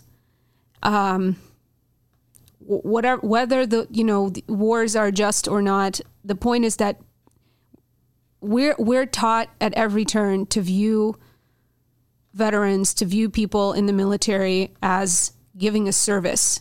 You know there's this uh, real obsession right now with talking about whether or not all Americans should be required to to give a year of their life to some kind of service for the country. And we have this notion that we should, when people have given in that way of themselves, that we have to take care of them, that we have to provide them with health care, that we have to have hospitals and other types of support services for them, that our government and our society owes that to people who have given in that way. To then, to then t- take that and and to take the the issue of how badly we've run those services into the ground and say that that is for them that that is something that that is somehow about them. Con- to connect that with that idea is is i don't know. Vile. It's so it's it's like it's so morally repugnant that i don't know how somebody can write that and sleep at night I completely agree with everything you just said, and I will also add this: uh, that the VA also provides a lot of good services, and just to write it off, it's the way people treat public schools in Chicago so much. Maya, if I could mm-hmm. do a local uh, mm-hmm. just like the public schools are terrible and everything in the public schools is terrible you just use it as an instrument just to deny the humanity of everybody involved in the public schools from right. the teachers to the principals to the yeah. kids to the parents yeah. and and I remember when Mayor Rahm marched into the town and announced that there were only three good high schools in the city of Chicago and a bunch of charter schools I remember it shows such abundant ignorance abundant ignorance of what the the school system was like that he wanted to run, that he claimed he was best to run. Yeah. And I feel the same way when I when I see this gentleman write. I mean, yeah, every sentence in what he wrote is vile in its own way, but I feel like that's like the apotheosis of how, like, how fucked up this is. Yeah. Uh, not that it, it's more harmful than the other than every other harmful thing he's saying there, but it's just it, there's no. It's like I don't. I couldn't make up a clearer example of of of just this the vileness of all this logic. Uh, I agree. And and the thing is that uh, the thing about the way that Rahm treated our schools, this is what we we learned from the work of all the journalists who covered this, and and and the researchers and scholars who devoted time to really tracking and following the impact of the way he treated our school system, is that people when you tell people that their schools suck, when you tell kids that their schools are bad, it it it, it affects people in a in a really deep and long lasting way. It it it it's it's a it's a violence to to talk about the institutions that people rely on in in in a way that's so degrading. And um, yeah, this is cut from the same cloth. Yes, it is indeed, and I guess we'll have to hold off our healthcare conversation another time. Or It's- next week. all right, it's not going anywhere, Maya. Uh, so I'll give you a full week to think about Bruce Rauner. What if Bruce Rauner wrote for the Reader and had to deal with the same healthcare plan that I do? And uh, Did you tell me you had to read a Kass article? No, I made Oh. Romana read a Oh, John Cal. Romana. I would Oh. never. It's so cruel. I, so I made Romana read Oh, John it was Kass. Romana. I made uh, no Maya had to read this brief uh, summary of a column that Bret Stephens wrote in the New York Times. That's just the writer's name. His name is Bret Stephens. He wrote it uh, this Saturday. I read it. I read the column and. Uh, I just wondering, you know, I agree with you. Um, and, and by the way, this this the, the points you made uh, come in the aftermath. We haven't talked about this on the show. Jon Stewart uh, talking at uh, Congress at a congressional hearing about two or three weeks ago about how um, shameful it was that Congress has allowed the fund to dry up that was um, giving health care uh, to uh, 9/11 first responders. And uh, you talk about people who gave service, just basic service. What are their political ideologies over the? They rushed into a scene where buildings were falling to try to save lives, and our country has has left them standing. You know, just ignored them. We won't fund it. Congress won't fund it. They're always wheeling and dealing. All right, we'll give you the money if you pass this bill. You know that kind of Yeah. uh, log rolling type thing. And uh, Jon Stewart spoke very eloquently about it. And when you were speaking uh, about Bret Stephens' attitudes toward veterans in the VA, I was reminded of that as well. All right, Maya, I'm going to let you go. I know you got a plane to catch. You got your bags packed, Yep. but you will be back in Chicago in time for Yep. next Tuesday, correct?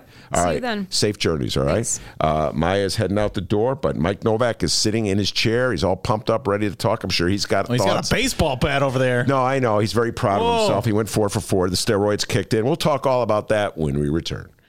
Hey, playing now at Steppenwolf Theater, the world premiere of Ms. Black for President. It's inspired by the true, that's true as in it really happened, T R U E story of Joan Jett Black, America's first drag queen presidential candidate. You know who created it, D? No. It was created by Tony nominee Tina Landau. Oh. And you know who else created it? No. Oscar winner Tarell Alvin McCraney. You know him, Moonlight. Oh, oh, oh yeah. For tickets, visit steppenwolf.org. That's Steppenwolf, like the rock group from the 60s, dot org. Hang tight, millennials. The Ben Joravsky Show is supported by the Northwestern Summer Writers Conference. Now in its 15th year, the three day conference held in Chicago features a diverse array of workshops, speakers, discussions, and readings. Learn more at sps.northwestern.edu slash writers. Hey, everybody, what you're about to hear are the piano stylings of Jeff Manuel. Man, listen to Jeff go. Jeff Manuel has been playing piano around Chicago for years. He's played for conventions, for celebrities, played in basement bars with blues bands. He's played at prestigious social clubs, fine restaurants, and in the intimacy of private homes. Book Jeff Manuel at jeffmanuelpianist.com. Don't worry, I'll spell his name at the end of this commercial. You know what Chicago Magazine said? They said that Jeff Manuel is, quote, as comfortable with Chopin as he is with Cole Porter. He's excellent and his performance is joyous. He offers an elegant stream of compositions and interpretations that entertains the mind but won't hurt the ears. To hear more of Jeff Manuel's work and to book Jeff for your next event, go to jeffmanuelpianist.com. I'm going to spell it out for you, people. J E F F M as in Mary, A N as in Nancy, U E L P I A N I S T dot com. Take it away, Jeff Manuel.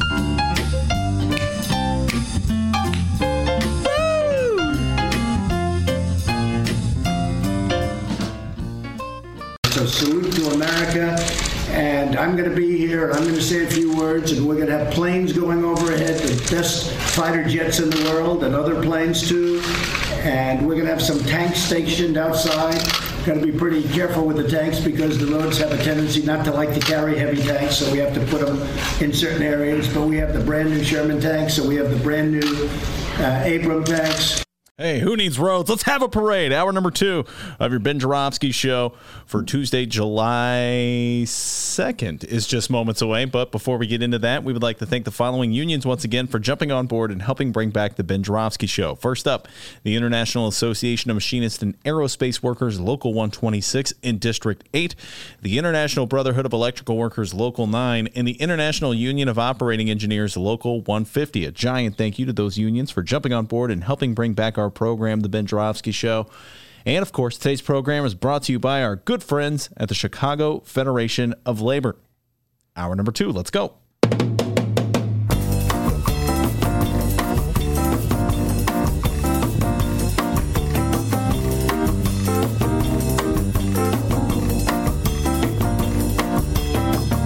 It is Tuesday, July 2nd, and live from the Chicago Sun-Times Chicago Reader Studio on Racine Avenue, this is the Ben Joravsky Show. In this hour of the program, it's the return of preservationist Andrew Schneider, and also making his return with a bat. I hope we're talking about baseball. What did you do, Ben? Host of the Mike Nowak Show, Mike Nowak. And now your host, not with a bat. Chicago Reader columnist Ben Joravsky. No, Mike Nowak, uh, in addition to being an outstanding uh, radio broadcaster, has had his own radio show for years and years and worked with the great Wally Phillips. I'm the only one impressed by that. I'm probably the only one in Chicago who remembers who Wally Phillips is. Not only does he do that, but he's an outstanding softball player. He went four for four yesterday uh, in a big softball game. Uh, and uh, there's been allegations that uh, steroids may have been used by uh, Mike to enhance his Let me performance. see that bat. Is that This corked? is. I, br- I brought Wonder Boy. Uh, all right, Wonder Boy is here in the studio, and you can tell this bat's been used a bit. You can all all of the writing on it is worn off over the oh, years. You can't even see it. I believe this is Sammy Sosa's old bat. I it, believe it cork? Yes, yeah, yeah. cork in That's it. how we keep it light. That's a metallic bat, like a band. Yeah. Oh, sorry. Playing air Play- guitar Eric, with no, the give me give me that bat back. I was terrible softball I'm- player, as Mike can tell you. I so. might need to kneecap Mr. Trump with this. Uh, that is a bad joke. All right, the Secret Service are busting They're in right waiting. now. I know, really. The views As and if- actions of as Mike if- Nowak does as not if- reflect those of the Ben Joravsky Show. Yes. As if you could get close to Trump with a baseball bat Yes. in your hand. Uh, Okay, well, Come someone on. got close to his son and spit him on a bar the other day. We That's were talking true. about that last Yeah. week. Uh, uh, and uh, but uh, before we bring young Mike on, You have uh, lovely Leah. Leah, yes, thank you. And Leah was uh, our correspondent.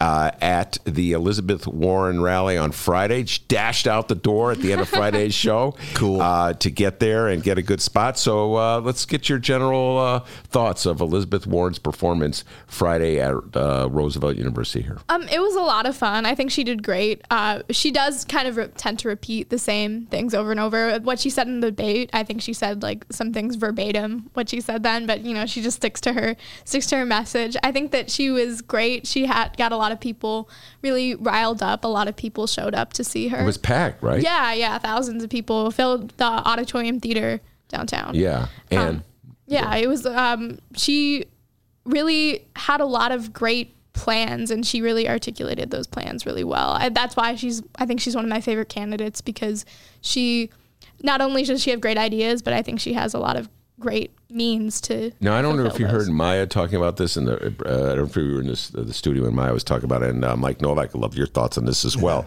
Uh, one of the things that Marianne Williamson said uh, in the debate and on Thursday, I think it was, is that plans won't beat Donald Trump, and that Donald Trump, uh, this his secret to success is he just gave a statement.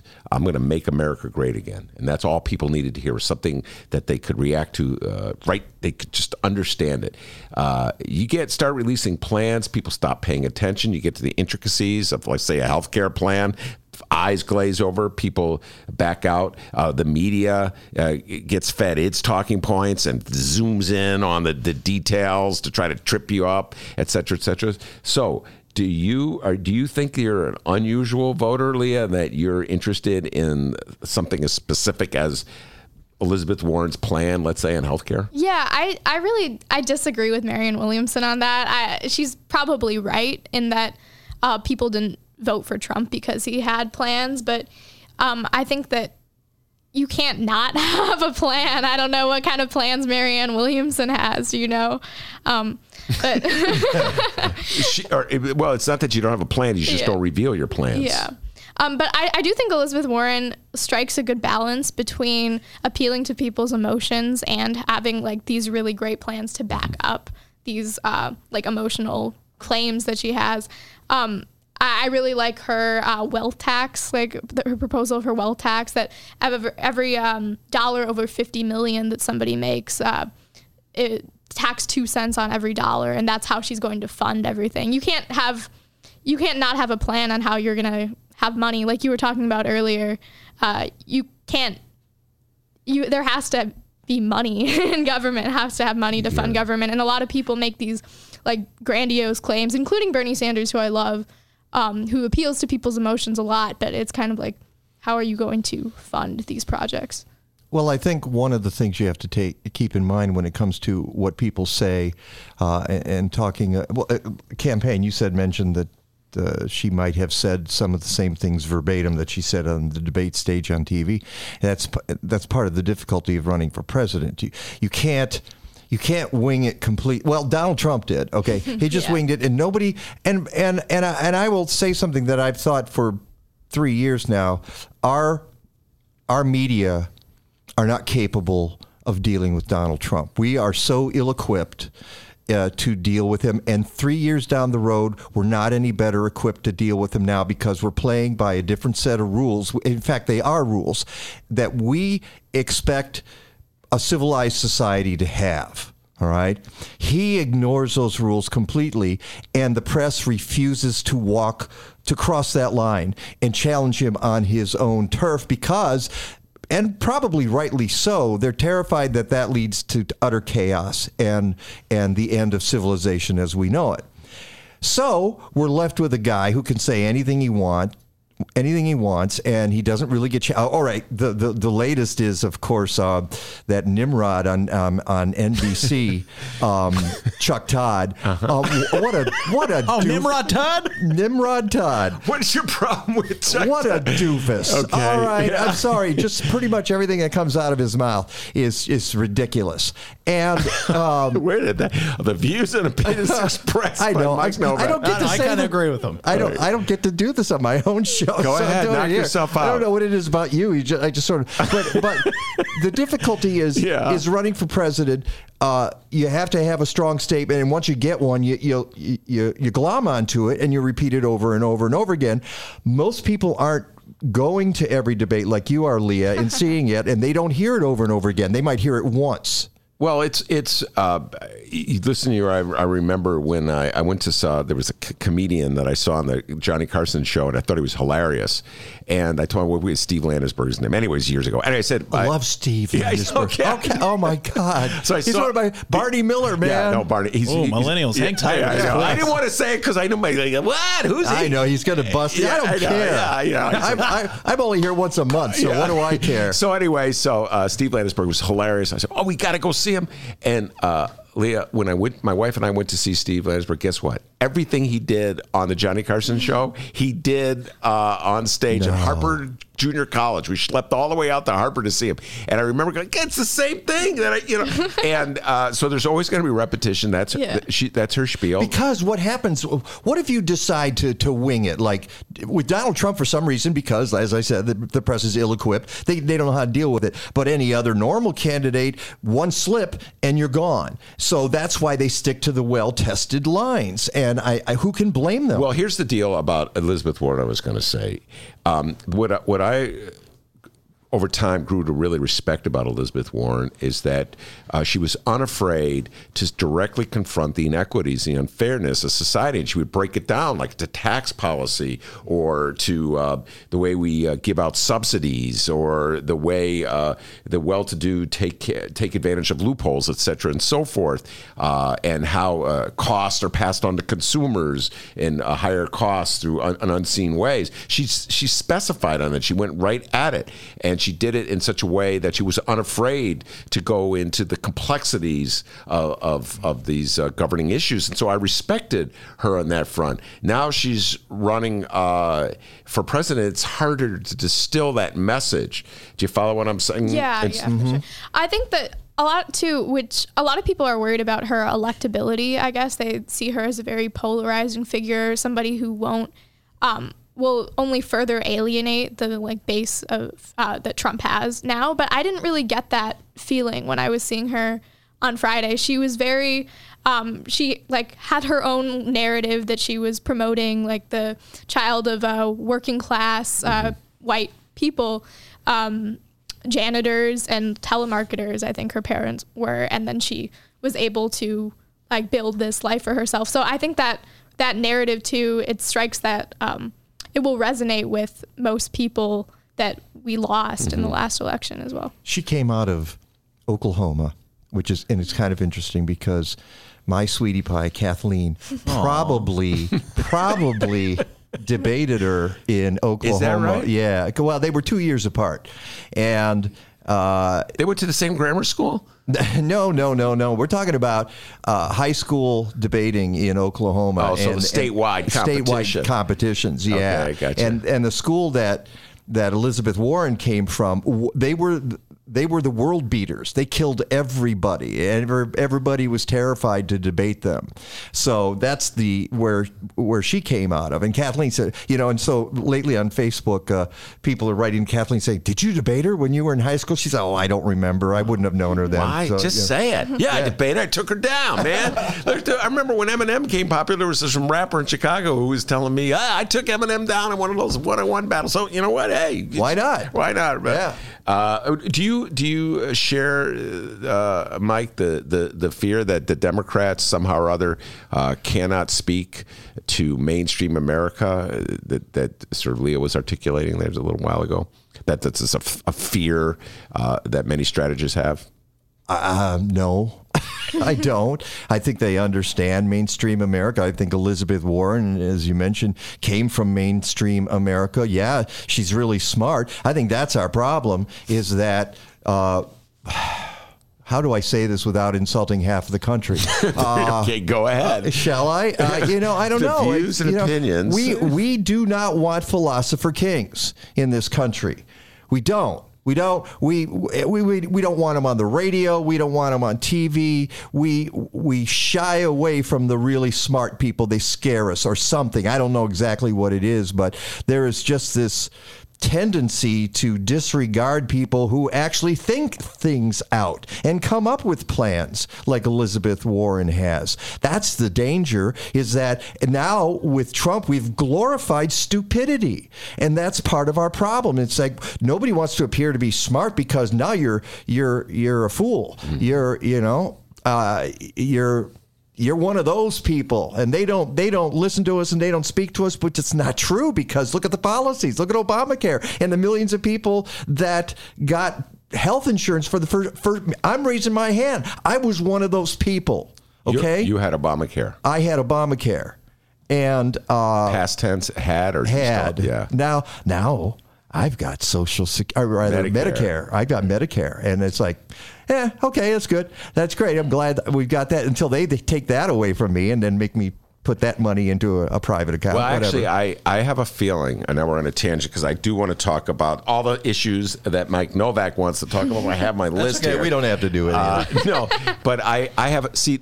I have a feeling that Medicare and Social Security will be exempt. Uh, Republicans have talked from time to time about going after him. George Bush said that. Yeah. Remember that was on top of his agenda, baby. Oh, Bush, yeah, yeah. uh, for a second, and but he back off, and that's because that was the political capital speech that he made. He said, I have political capital Yeah. and I intend to spend it. And everybody knew what it meant. He was going to gut Social Security and replace it with a privatized plan. Yeah. All right. And he- did not happen. It did not happen because everybody gets it, and I've I've stated this from the get go that means tested that programs, government programs that are just for people who are poor, are the first things to go. But when you have a program that is across the board, regardless of your income, it's a lot harder to get rid of it. Donald Trump doesn't want to give up his Social Security any more than somebody who really needs it wants to give well, it up. because that's probably his total source of income right now. But Wow. All right. There's a there's a guy who has his beliefs and why Donald Trump is shielding his uh, tax right. statements because he's not making any money. All right. Let's switch gears to something that Mike Nowak really wants to Uh, talk uh, about. actually, one, one more thing. Uh, do you know the secret to getting into North Korea? Thank you. Thank Please you. tell us. All right. please tell us. You put your right foot in, you put your right foot out. You put your right foot in and you shake it all about. And that's it. Wow. the Am I stoned right now? Well, it is legal. Oh, not until January 1st. Whoa. hey, by the way, speaking of which, uh, that was a great joke. Uh, do you, um, are you going to part of uh, your gardening show? Are you going to be delving into uh, marijuana now that it's legal? And That's a really good question. I haven't given it a whole lot of thought. Uh, there's, I'm sure there's other folks that really want to dive into this. One of our great sponsors is uh, uh, a company that does LED lights, and they have come to me and said, you know, the marijuana people are just all over us. They want they want to know how well this works for for hooch. So. Uh, you know, at some point, I suppose we'll go down that road. All right. I mean, I mean, we'll talk. We might talk about best ways to grow it. I don't know, because I, I don't, I don't have any particular insight into that. I mean, there's going to be people doing it, so you might as well get ahead of it now. Well, I've had people tell me that about advertisers. They said, you know, that's where you want to look right now. You want to get ahead of the game. Let's Everybody's go. Everybody's an expert. when it comes I know, to- I know, You what everybody. I mean? But you know, blah blah. You know? These are these are cans on Yeah. it. cans. Uh, well, Dennis really is an expert. You know, he went to radio school. Did you know that? Yeah, he really is. Yeah, I know. I'm impressed too. Top of my class. Yeah.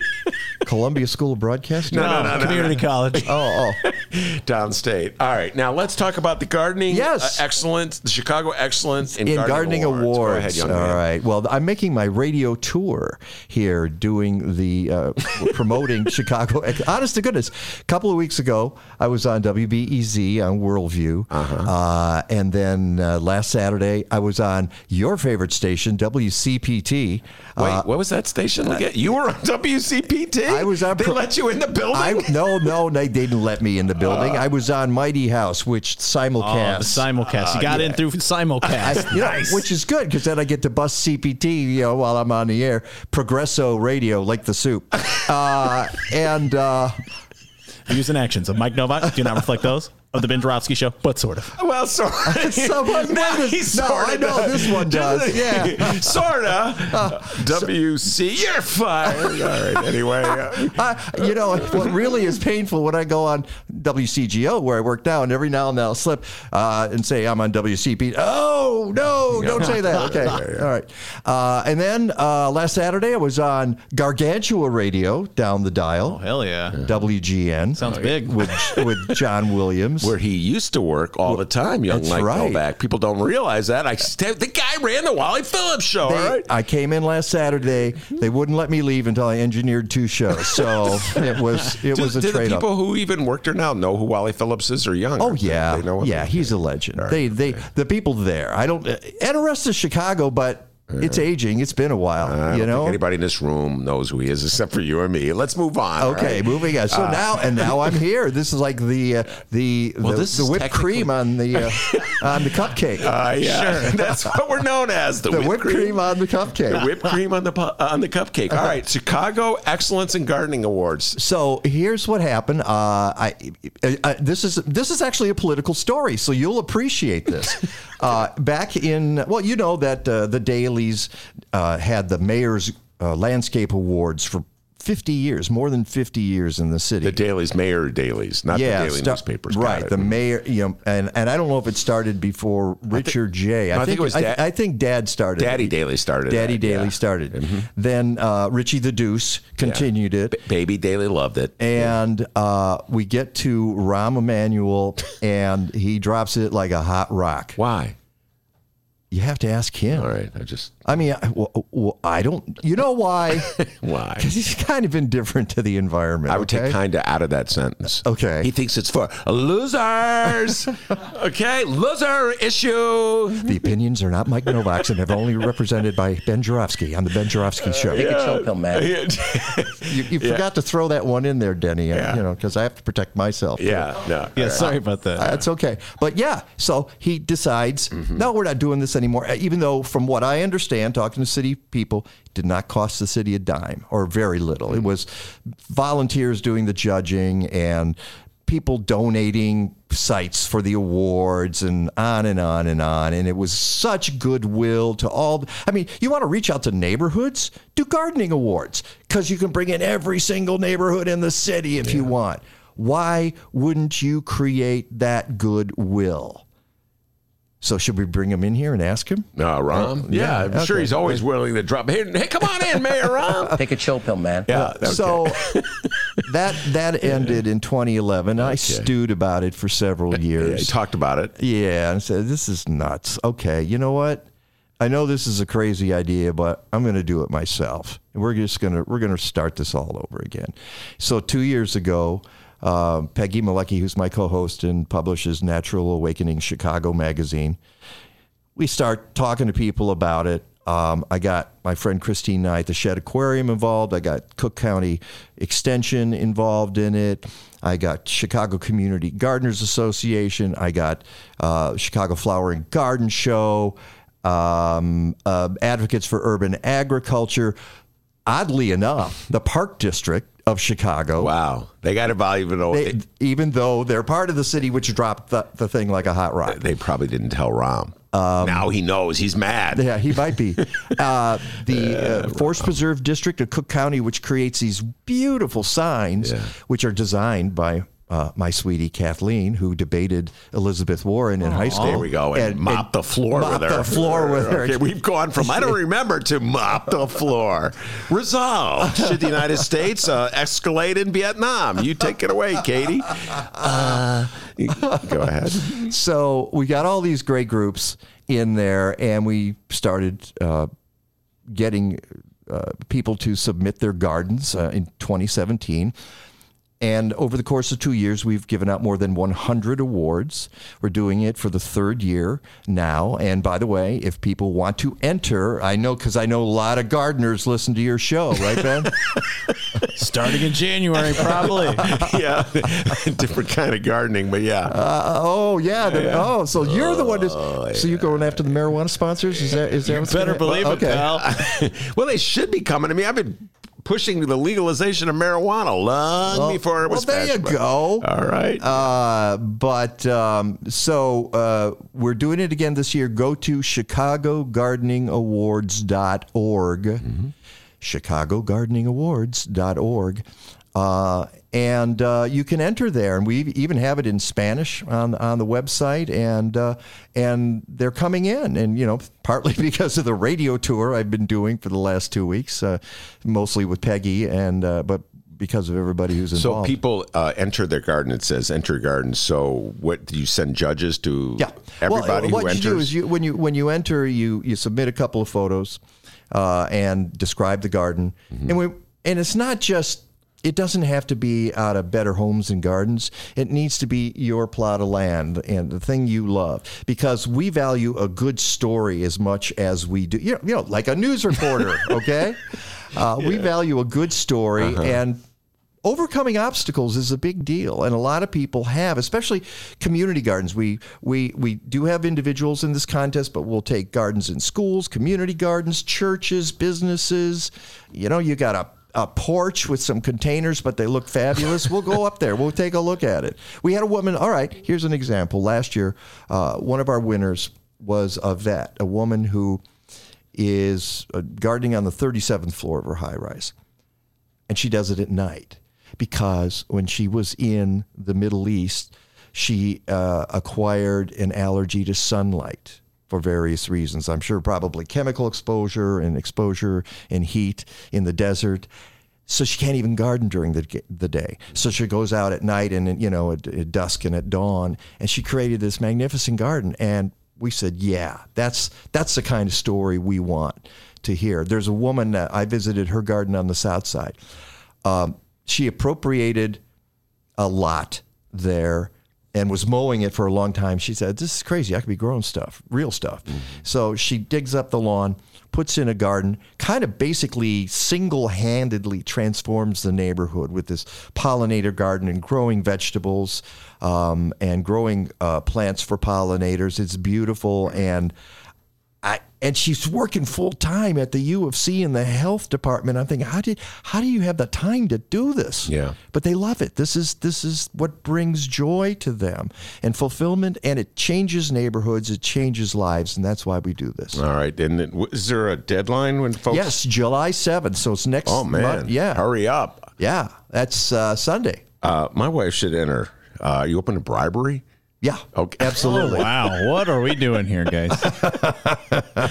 Uh, I'm not much of a gardener at all, but uh, my Does your wife garden? Yes, she loves to garden. hmm You got a nice little uh, plot of land there. Uh, heavy emphasis on the word little. Uh, yes. But a lot of them are. That's the other thing. We Yeah. live in the city. I live in. Lo- I got this tiny little lot in Logan Square and everything. I got no room for anything anymore, and it's all bursting at the seams. But you garden, correct? Oh yeah, Yeah. I, I love it. I'm not going to enter mine. I don't want anybody stepping in my backyard. Yeah, no. Uh, I don't want Uh, there's a. They'll see that baseball bat if they do. Huh? Exactly. We just had rats, by the way. We ju- we had they came back. We had them. They left. They came back.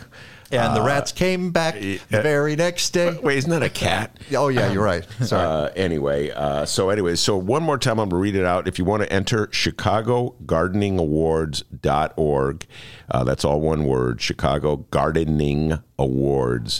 Dot org. Dot org. Uh, do a good thing. And maybe, hey, Lord Lightfoot, you're listening. Maybe the city, would you like the city to get involved in this or is, or is this You know, that's a really good question. Now, I don't know. Uh, we've built it up over three years. Uh, we we just became an Illinois not-for-profit and are waiting on our 501c3.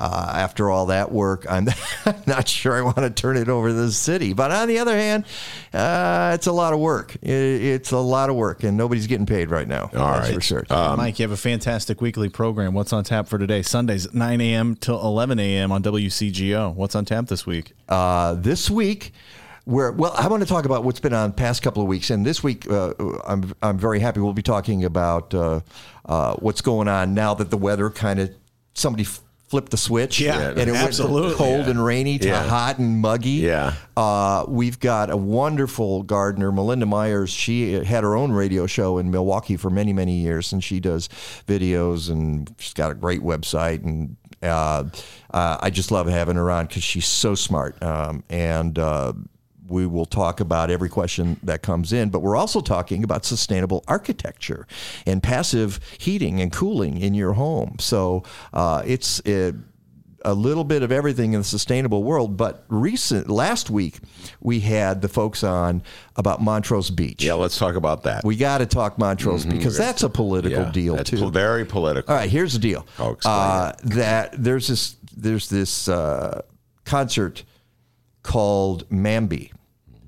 Oh, Mamby. Oh, Mamby. Yeah. I don't know. He has no idea. You're supposed to know this. You're, a millennial. Okay, get with the worst millennial I've ever seen. By the way, doesn't even know what Venmo is. Go ahead. Okay. Wow. I, I barely know what Venmo is. No, he actually knows what Venmo is. He's the one who doesn't know. I, I learned about it f- through him. Ah, okay. Okay. Well, PayPal works just as well. So there you go. Is that true?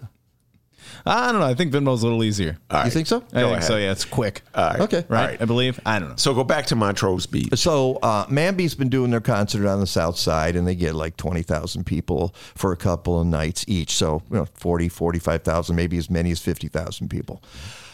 For some reason, they decided, hey, this year, hey, let's go up to the North Side because we know there's a lot of bars near Montrose Beach. I don't know what the reason is, tell you the truth, but I bet that's it. Mm. It's, you know, it's like wanting to do things in Wrigleyville. It's where the action is. You know, if you're down on the South Side, they they're afraid that not as many people will show up to their mm-hmm. venue. I'm assuming that's it. You know, it's not like I've done research into this. I don't need to do research into it. The problem is we have turned Montrose Beach dunes into one of the most important natural areas in the Great Lakes. And it's a result of a lot of hard work by volunteers and stewards over the past 30 years. This is not an accident that this has happened there. Um, and so now we have all kinds of birds that migrate through there because it's a migratory, migratory flyway for, for birds. Uh, and uh, Montrose Beach, for, where they put the, uh, the barrier into the lake, the breakwater, it has created conditions that a lot of these species like, and which is odd because a breakwater is actually messing with nature. But in this case, it worked out for this is a, we had a guy on from the Field Museum on the show on on Sunday, and uh, he was he he explained this to me, and I I was. Uh, Pretty impressed. Uh, Doug Stotz, who's at uh, the Keller Science Action Center at the Field Museum, so he was telling me this.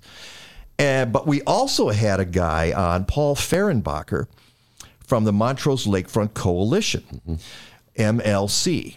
And this is dog walkers and volleyball players and and hikers and whoever, you know, all the people who want to play at Montrose Beach. And believe me, it's the most popular beach in the city of Chicago. Mm-hmm. Every single one of those organizations does not want this concert there. So if you look at even the volleyball players and the dog walkers Yeah. don't want this concert there. Certainly the the naturalists don't want it there because now this bird, piping plover, showed up at Montrose uh, Beach and it's nesting there for the first time since 1955 mm-hmm. because of the change and all the work that has been done mm-hmm. over the decades by these stewards. Well, what do you think is going to happen with 50,000 people mm-hmm. there for a couple of days? So, and you know, Jerry Mickelson from Jam Productions is the guy who's behind the concert. And he's I haven't I haven't read too much, but I've read enough to, to just be kind of frustrated that you know he's saying, well, it's millions of dollars, and so he's throwing around the whole millions of dollars. What are we going to do here?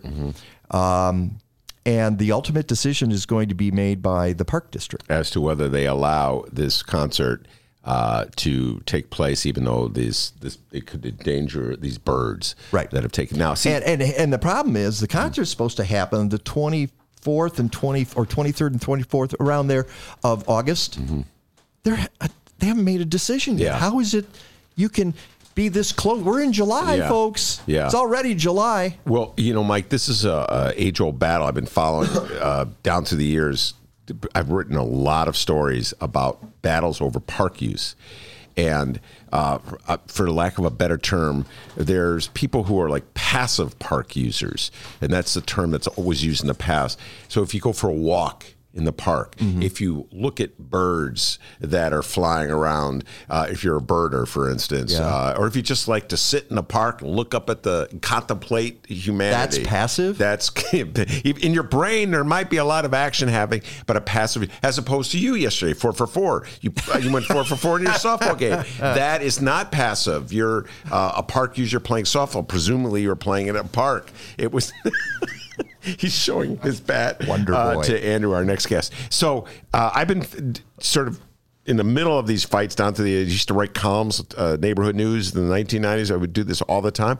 Uh, fights like in Lincoln Park when Latin School wanted to put a soccer field Oh, yeah. in the Yeah. middle of the park. Uh, it's going on right now in Jackson Park where Obama Center, uh, President Obama wants to put his center in the park. May I say a word about that? Well, we, we, yep. I know go you got to get to the next. No, no, no. I want to hear what you have to say about that. Land grab. That's what I have Yeah. to say. Okay. I don't, you know, I voted for him twice. Doesn't mean I like his decision to take Jackson Park and use it for the Obama Center. Yeah. There- you could do. It's just, it's the same thing as as what's his name, Star Wars guy, um, George Lucas. George Lucas. Yes. They could they could have what? Imagine if both of those had been in the city in two areas. We then now we have two new areas that have been built up from nothing. Yeah. So why do you have to grab the good stuff that's already? You're talking about the nice? park. All right. Yeah. And so my having written these articles, these columns down through the years, I am very much uh, in the side, believe it or not, of the bird. Okay, I've like Well, you I know, should hope so. I don't know. There's a lot of people out there who are very cynical about But this. birders stuff. are not okay. The You birder- say that's a passive use. No, it's not. It's an active use of it. I mean, this is again. This is these are people who go out every weekend and they're picking trash and and cleaning weeds, and you can't tell me that that's passive. No, okay, fair enough. But in terms passive versus more proactive, in terms of like running, okay. When What, I say kicking- passive, kicking a ball? kicking a ball, or hit a bat, Or going four for four? going four for four with the uh, enhancement of steroids, or uh, or going to a rock concert, or going to a putting a. It's all the same. That's that's it's park that- use, but you have to like there are people who literally say that they shouldn't put so- softball diamonds and soccer fields in parks because that takes away land that they want to walk on. Well, there's a difference between a park and a natural area. Okay, it's like when you talk about forest preserved land, uh, and a lot of people think it's the same as park land, and it is to some degree because they do have some picnic areas and they do have some ball fields, but that's not the main purpose. It's, it's multi-use. Whereas when you think of the Chicago Park District, it really is ballparks and those sorts of things. However, by not by accident, by some kind of design in nature's design, Montrose Beach happens to be an important area for for habitat.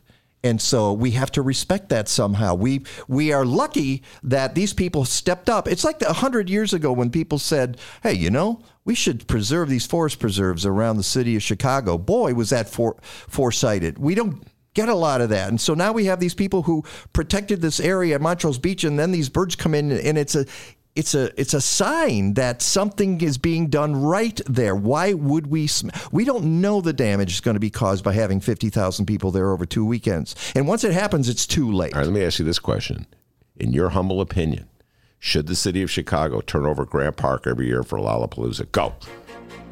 Ooh. You talk about passive versus non-passive use of a park. Yeah. Mike Nowak. They make a lot of money on that. See, I'd rather have it at Grant Park than uh, mess up Montrose Beach habitat. What if they discovered there was a bird at Grant Park that you were upset? Then you rope it off and say, "Get out of here." Mike Nowak has spoken, ladies and like, gentlemen. like I have any uh, say in Hey, any you're the this. one who brought back the Chicago Excellence Gardening Award. You got more power than Rahm, okay? And you Trying have a to get- bat. That's- I got a It's bat power. here. Mike Nowak says, "Sorry, Lollapalooza, beat it." Uh, listen, I'm just throwing that out there because I've had that argument. No, okay? no, I, I understand it. In in that area, downtown, you've, we've got Millennium Park and Lurie Garden. It's a beautiful area. It's not a natural area. Yeah. It's an artificial area, but it is beautiful and it brings a lot of wildlife to it. Yeah. So if you're going to have Lollapalooza on the baseball diamonds, I really don't have a problem with that. Okay, all right. Uh, who was I uh, having this debate with? At one point, I mildly criticized Lollapalooza. All right, and I got a earful. I can't remember who it was, but this guy, you don't know what Lollapalooza does for the city of Chicago, Ben. Blah blah blah blah blah. I said, all right, man, calm down. I will never ever criticize Lollapalooza again. All right, uh, that is Mike Nowak. I'm Ben Joravsky. Uh, Andrew Schneider's in the studio, getting ready to talk about landscaping. No, not landscaping. Uh, landmarking, historical issue. Yes. We're going to keep Nowak in the studio and uh, see what uh, uh, Andrew has to say about birds at Montrose Harbor. We'll be right back after this. Cirque du Soleil's Big Top comes back to Chicago with its latest show, Volta. Venture into a captivating voyage of discovery inspired by the adventurous spirit of freedom, where a surge of action sparks a high voltage journey. Volta. Playing May 18th through July 6th under the Big Top at Soldier Field. Tickets at CirqueDuSoleil.com. Volta thanks their partners Hennessy Black and Champagne Nicolas Feuillatte. Read the Chicago Reader to get up to speed on what's what in Chicago. Culture, food, arts and entertainment, weekly concert listings, weekly event listings, the environment, travel. I can continue, but you get the point. And for all of you Chicago political junkies, raw weekly columns on real city politics from Maya Dukmasova and our very own Ben Joravsky. The Chicago Reader, free to the public in newsstands throughout the city and online at chicagoreader.com. Read it now and be a more informed Chicagoan. Today's Ben Joravsky Show was brought to you in part by Chicago Architecture Center. See the city from a whole new angle on a Chicago Architecture Center tour. With more than 85 tours to choose from, there are endless stories to discover. Book your tour at architecture.org slash tours. Now, if you'll excuse me, I'm on a tour. Oh my, what magnificent architecture! Get a special discount for Illinois residents from July 15th to August 15th. All Illinois residents get 50% off select walking tours. Visit architecture.org slash IL dash resident. Today's Ben Joravsky Show is brought to you in part by Green Element Resale. It's located at 6241 North Broadway in Chicago. And guys, it is amazing. Furniture, appliances, lamps, books, clothes, electronics. It's a thrift shop, but it's the only thrift shop in Chicago that helps bring you the Ben Joravsky Show. So if you're ever on Broadway between Granville and Devon, tell them thank you and go check out Green Element Resale and go buy something 6241 North Broadway and find more information at greenelementresale.com. Green Element Resale, it's a fantastic place for you to go and save tons of money. Oh, yeah. Welcome back to the Ben Joravsky Show, live from the Chicago Sun-Times. Yes, indeed. We are live from the Chicago Sun-Times. We've twisted Mike Nowak's arm and forced him to stay, taking that baseball bat away from him. and Andrew Schneider has just entered the room. And by the way, I just remembered who it was that, oh my God, admonished me. Mark Thomas, if you're listening from the alley, he used to fill my ear. Uh, Andrew Schneider with uh, praise for Lollapalooza, talking about what the wonderful things, because I one time complained. I made the mistake of complaining about how the Lollapalooza uh, attendees trample the lawn at Grant Get off my lawn. It is terrible. And, and man, did I get an ear from Mark Thomas. You don't know how much money they bring in the city of Chicago, all right? Okay, sorry, Mark Thomas. Uh, But you know, I, I was listening to Mike talk here, and the the the, the city's sort of land grab, the Obama Center land grab. This is this is a, a pattern for the city of Chicago. It's a mm-hmm. pattern that we've we, everybody looks at those parks as land banks. So it's just a question of until we find an appropriate use. That's kind of the general attitude. You see the city over and over again building high schools and, and elementary schools and baseball diamonds too, anything because they imagine, and th- this is the thing that frustrates me as as a Chicago resident and a preservationist, that they imagine those those parks are just oh what we did was we just we decided we should just draw a line around this space and that'll be our park, right? And, and then we just leave it alone. Yeah. But what's actually happening when you look at Humboldt Park, William LeBaron Jenney, right, father of the skyscraper, he laid out our boulevard system. He uh, he put together a plan for Humboldt Park, and he bemoaned the fact that when they did this, there wasn't a single tree in Humboldt Park that was worthy of of saving. Every single tree was scrub, it was junk. Those parks were built, and they were they were constructed just like a building. And everybody looks at them and they think, oh, it's a meadow, it's a stream, it's a lagoon. But every single feature was a constructed feature. They're not they're they're not just passive space. They're not space that we just drew a line around. They're something that you know generations ago Chicagoans built. They built for everybody. And so to treat it like oh, it's just empty land, it's phenomenally disrespectful. No, I th- and this was uh, back when Mike and I first moved to Chicago. This was common thought. Well, this is actually a little before I moved to Chicago. There's several high schools: Whitney Young, Curie High, uh, I think Robeson. They, the Mayor Daley, uh, Old Man Daley, was expanding the schools. We needed new schools. So what he did was he had these intergovernmental agreements between the Chicago Board of Education and the Park District, in which they would just build it on Park District land because it's quote unquote cheaper because it's available land. And you don't have to buy it. So instead of negotiating with the landlord, you just cut a deal with the park district, which owes its jobs.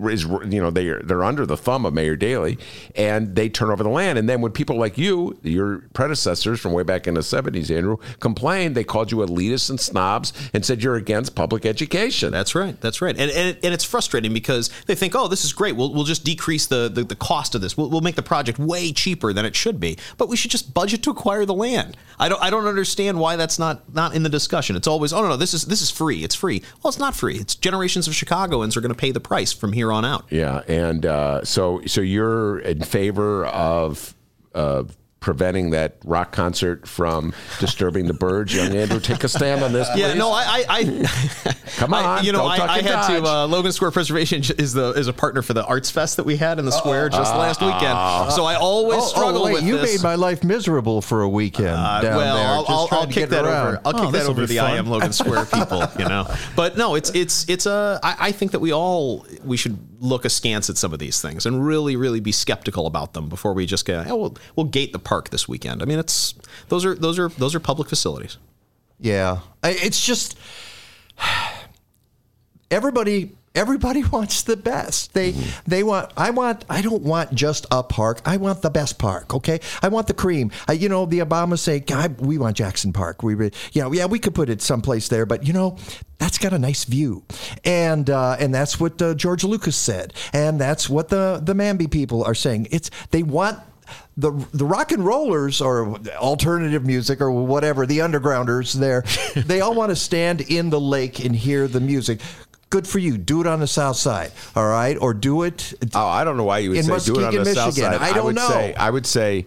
I like uh, Muskegon. I, I, I, the Muskegon Mamby come on man I would say if that if you're um, uh, if you're trampling on parkland on the north side, it's just as bad to trample on parkland on the south side. And uh, this is the issue. This is where it gets uh, we get very territorial and tribal in the city of Chicago. And so, for instance, the north siders who come down uh, talk about Jackson Park and that you should not that Obama should not put their center there. A lot of people on the south side say, "Stay out of our business. We want yes to put they the do and i there." understand that but you know what as a citizen of the city of chicago that's my park that's my park just as it's your park, just as it's anybody's So what I'm, ju- park. what I'm just saying, and I have used it. If you I have been down there. yeah, and I'm just saying, if you have an objection to a rock concert uh, on uh, Montrose Harbor, throw it on the south side. I wouldn't say. Okay, just and, yet. and and you know that was kind of cavalier, and I'll I'll I'll withdraw that because what I would say there's one of the things they're doing on the south side in some of the parks is putting in beautiful uh, natural habitat, and and I wouldn't want the concert to to smash that either. And uh, and some of that is ju- just gorgeous.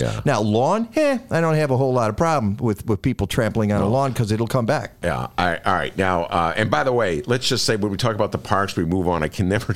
We were going to have Olympics in the parks. You talk about destroying our Oh, yeah? parks. We were going to turn over the parks to the Olympic Oh, yeah. Committee.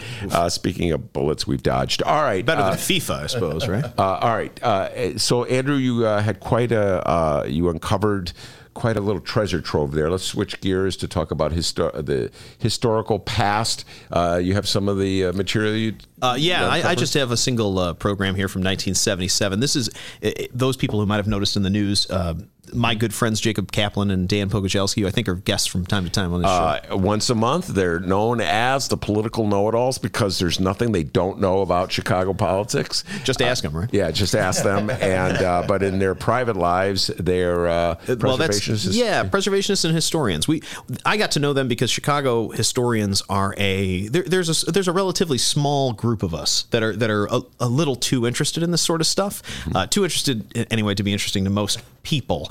But they called me because one, this is sort of in in sort of my backyard, which is it's technically Avondale, but it's on the north side of Diversey, just west of Diversey Kimball, and uh, uh, Milwaukee. There was a there was a ward office and uh, ward office and a Democratic office back, you know, time immemorial for John C. Marcin, who was the sort of the. the kingmaker. He was a city clerk. He was a really important politician back in the day, and they had heard for years, and this was in the news this week. They'd heard for years that the, the ward office he died suddenly. He was in office, and they'd heard that it had just been closed up. The family just locked the doors. Nothing happened. Where was the office? Oh gosh. Um, Diver- was it- and I, I, I, when I read the article, I think it was Ridgeway, right? Diversey and Ridgeway. I don't think it was Ridgeway. Uh, I have, to, I can find Central it. Park. can- It was right by Central Park and Diversey, Okay. but it, it was just Yeah. a couple blocks west of Right. Diversey and Kimball. I, Okay, um, that's what I thought you said. Go ahead. Yeah, and and so they finally got a hold of whoever had the keys, and they let us in. And I, I was there when we sort of it, was kind of a little bit like King Tut's tomb, right? We sort of just pull back the curtains and what do you see, Dan? Oh, wonderful things, right? Well, it's of course not gold, but it's political gold, right? And uh, the political gold in this case is sort of every file you can imagine that was kept by a, a 60s era, you know, 60s 70s era ward office. And so you know there was there were there was a literal job Diversey and Drake. There you go, Diversey and Drake. And and I remembered that because I live between Drake and uh, St. Louis. Yeah. So there you go. it's a, and it's a lovely spot. It's, Yeah. uh, The building's it's a handsome building, but it was just it, so they, they had the, they just had curtains across the storefront windows, and it was that way for for two decades, three decades. And we, we walk in, and it's there were the things we found in that ward office. First, it was kind of scary. I mean, it was dark, no electricity. You're in there with flashlights, but it was just it was just packed. And I got the sense from going in that it wasn't just. Uh, it wasn't just the ward office, but yeah, occasionally some somebody would come in and f- have something else and just kind of throw it on top of the pile. You know, I, I can't swear that, but that's kind of the feel it had when you walked in.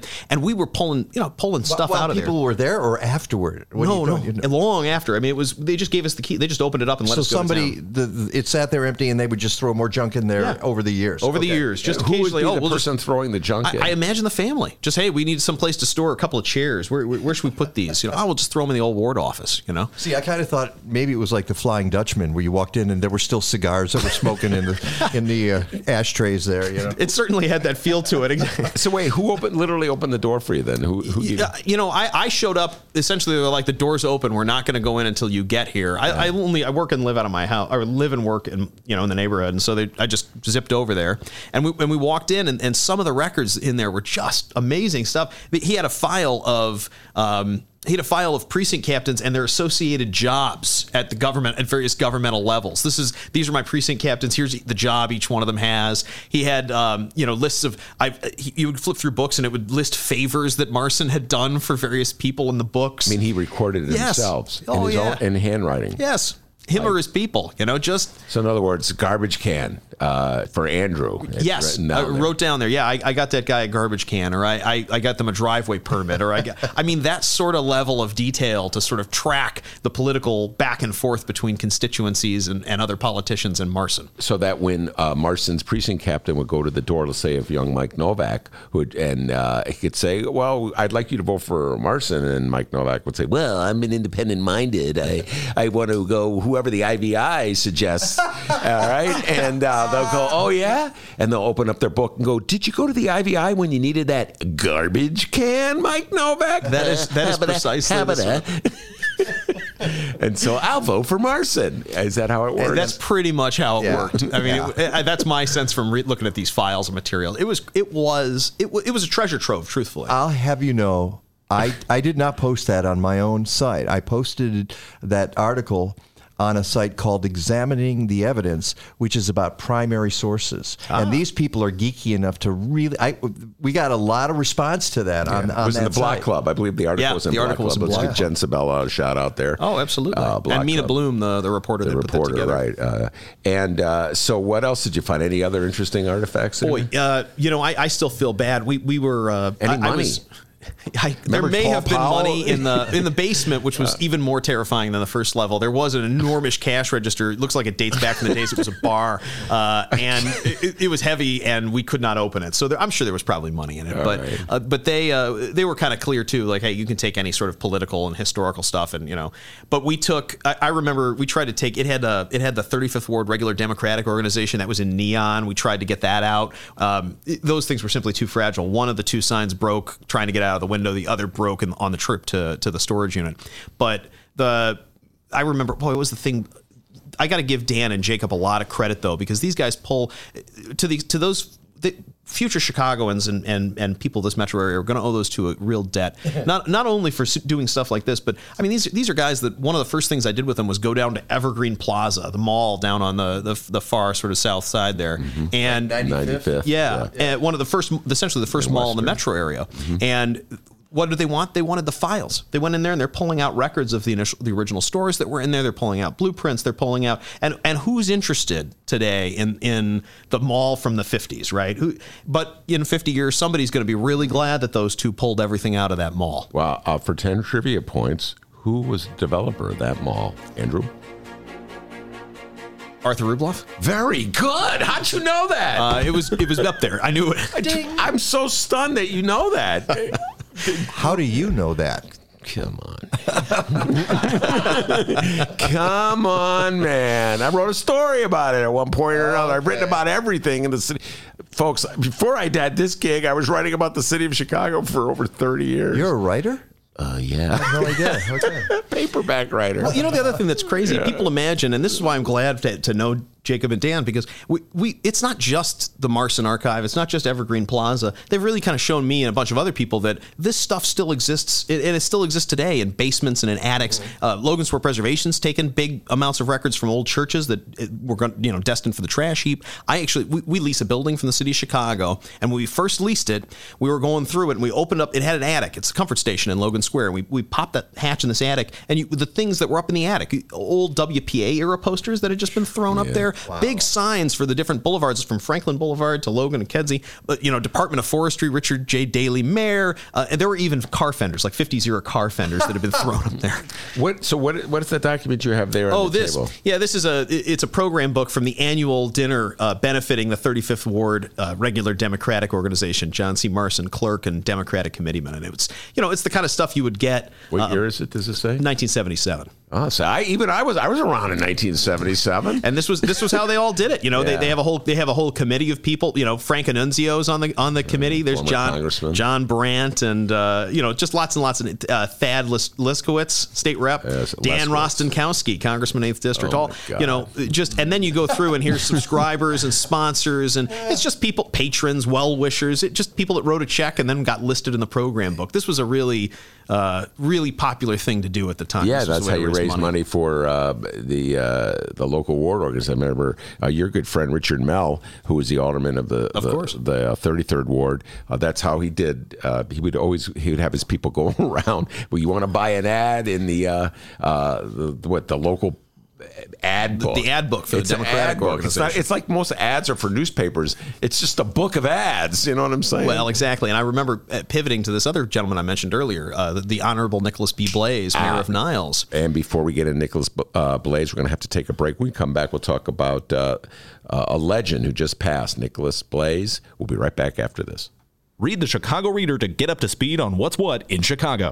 Culture, food, arts and entertainment, weekly concert listings, weekly event listings, the environment, travel. I can continue, but you get the point. And for all of you Chicago political junkies, raw weekly columns on real city politics from Maya Dukmasova and our very own Ben Joravsky. The Chicago Reader, free to the public in newsstands throughout the city and online at chicagoreader.com. Read it now and be a more informed Chicagoan. The Ben Show is supported by the Northwestern Summer Writers Conference. Now in its 15th year, the three day conference held in Chicago features a diverse array of workshops, speakers, discussions, and readings. Learn more at sps.northwestern.edu slash writers. Hey, have you uh, explored the new suntimes.com? Our team at the Sun Times recently launched a brand new digital experience just for you, making it easier than ever to get the latest news and stay up to date on everything happening in Chicago. It's the same stories you love with a brand new face. Take a moment to check it out now and let us know what you think. Visit suntimes.com. That's suntimes.com today.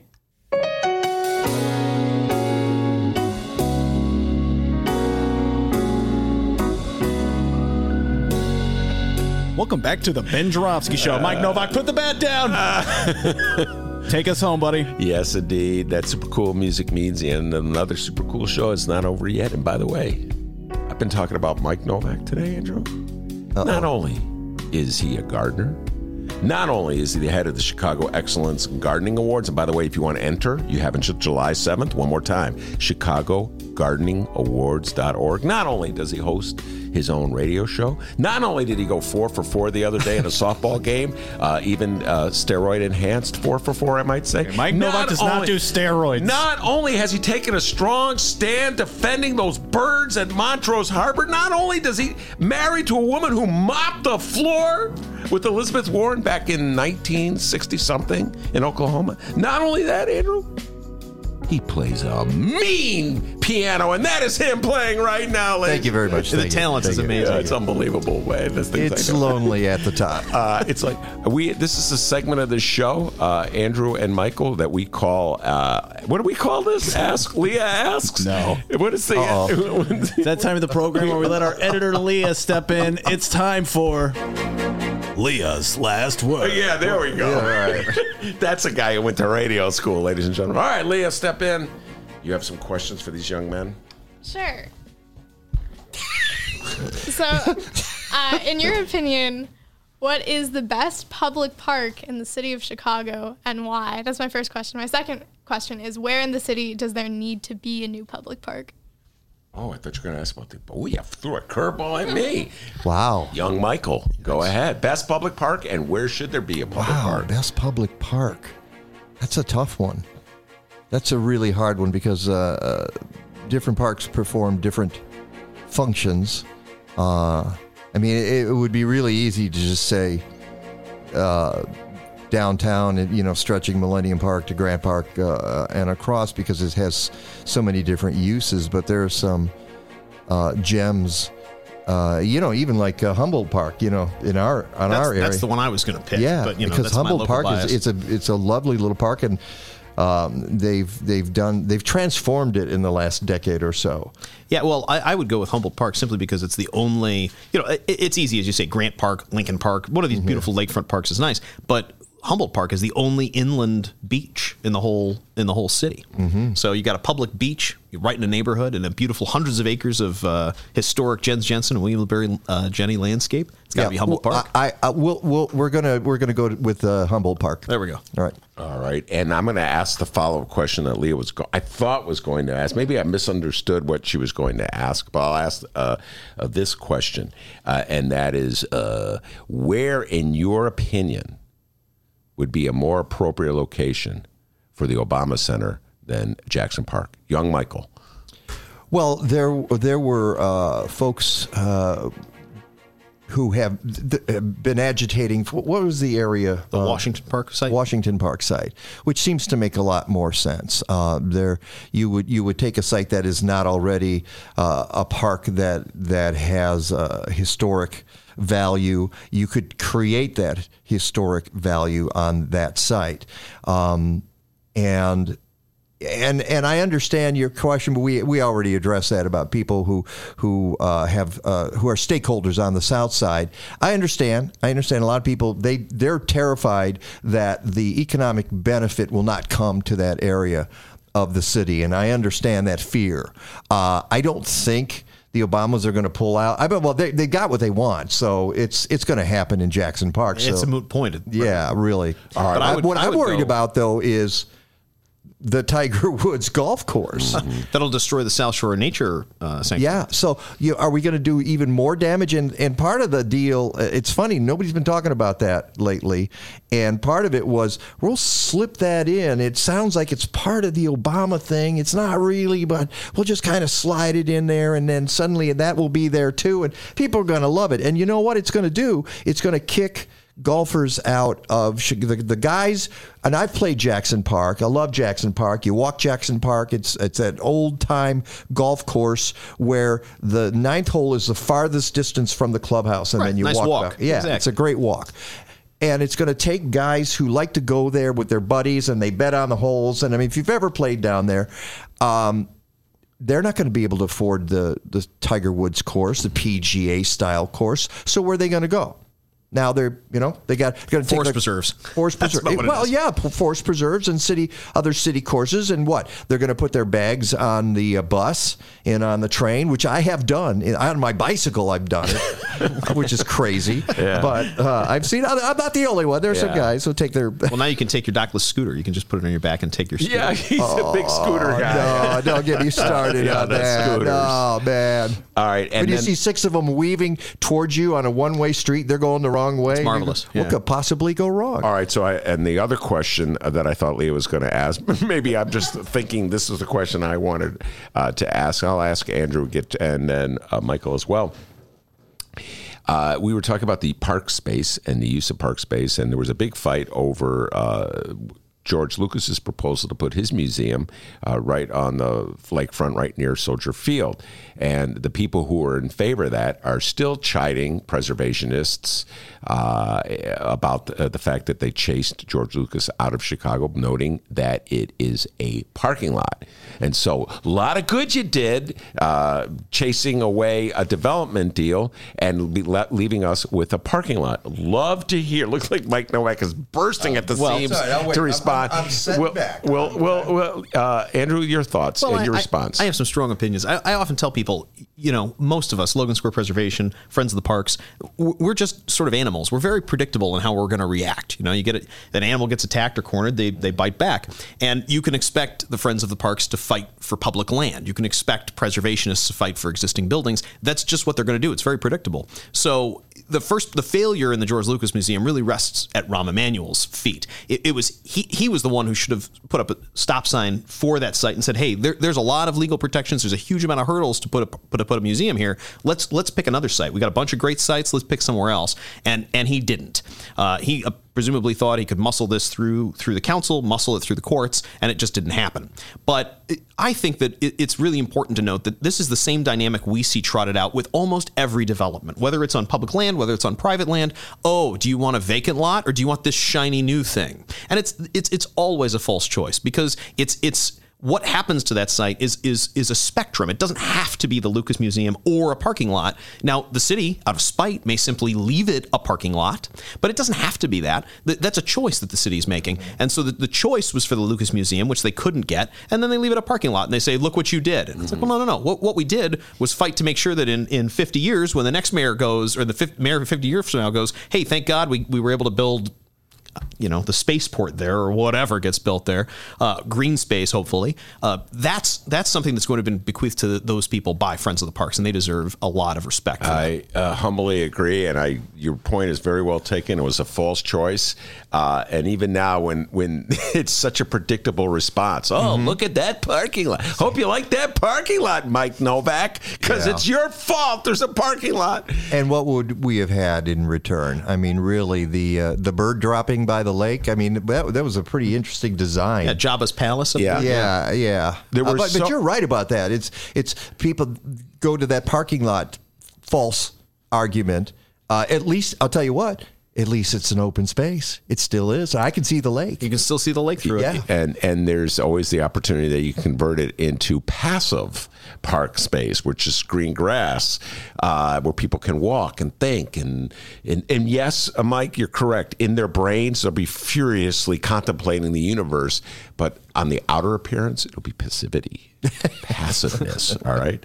Hey, you know, if I had my way, I, I'd be razing Lake Point Tower because it violated that the spirit of that law. That that you know why why can they get away with it and the Blue Cross building and all those buildings there that just violated the spirit of that law? Absolutely. We, we in, in Logan Square, we had a building line, right? There's a there's a there's a building line that's on the survey maps from when the boulevards were laid out, saying you can't put a building in front of this. And this and we took that sort of stuff so seriously that in the 1890s, the West Parks, which were in charge of that, they made a, a guy tear his home down because it violated the building line. 60s roll around, we let them build that uh, building on the northeast corner of California and Logan. It violates the building line. Uh, you know, it, it's it's 25 feet past the building line. Nobody says boo. All right. Uh, the uh, in, the inconsistencies of preservation and taking care of parks. By the way, I must uh, make a pitch. I forgot to announce that uh, when this show is over, I'll be heading over to the Hideout to do First Tuesdays, our political talk show I do with the great young Mick Dumke.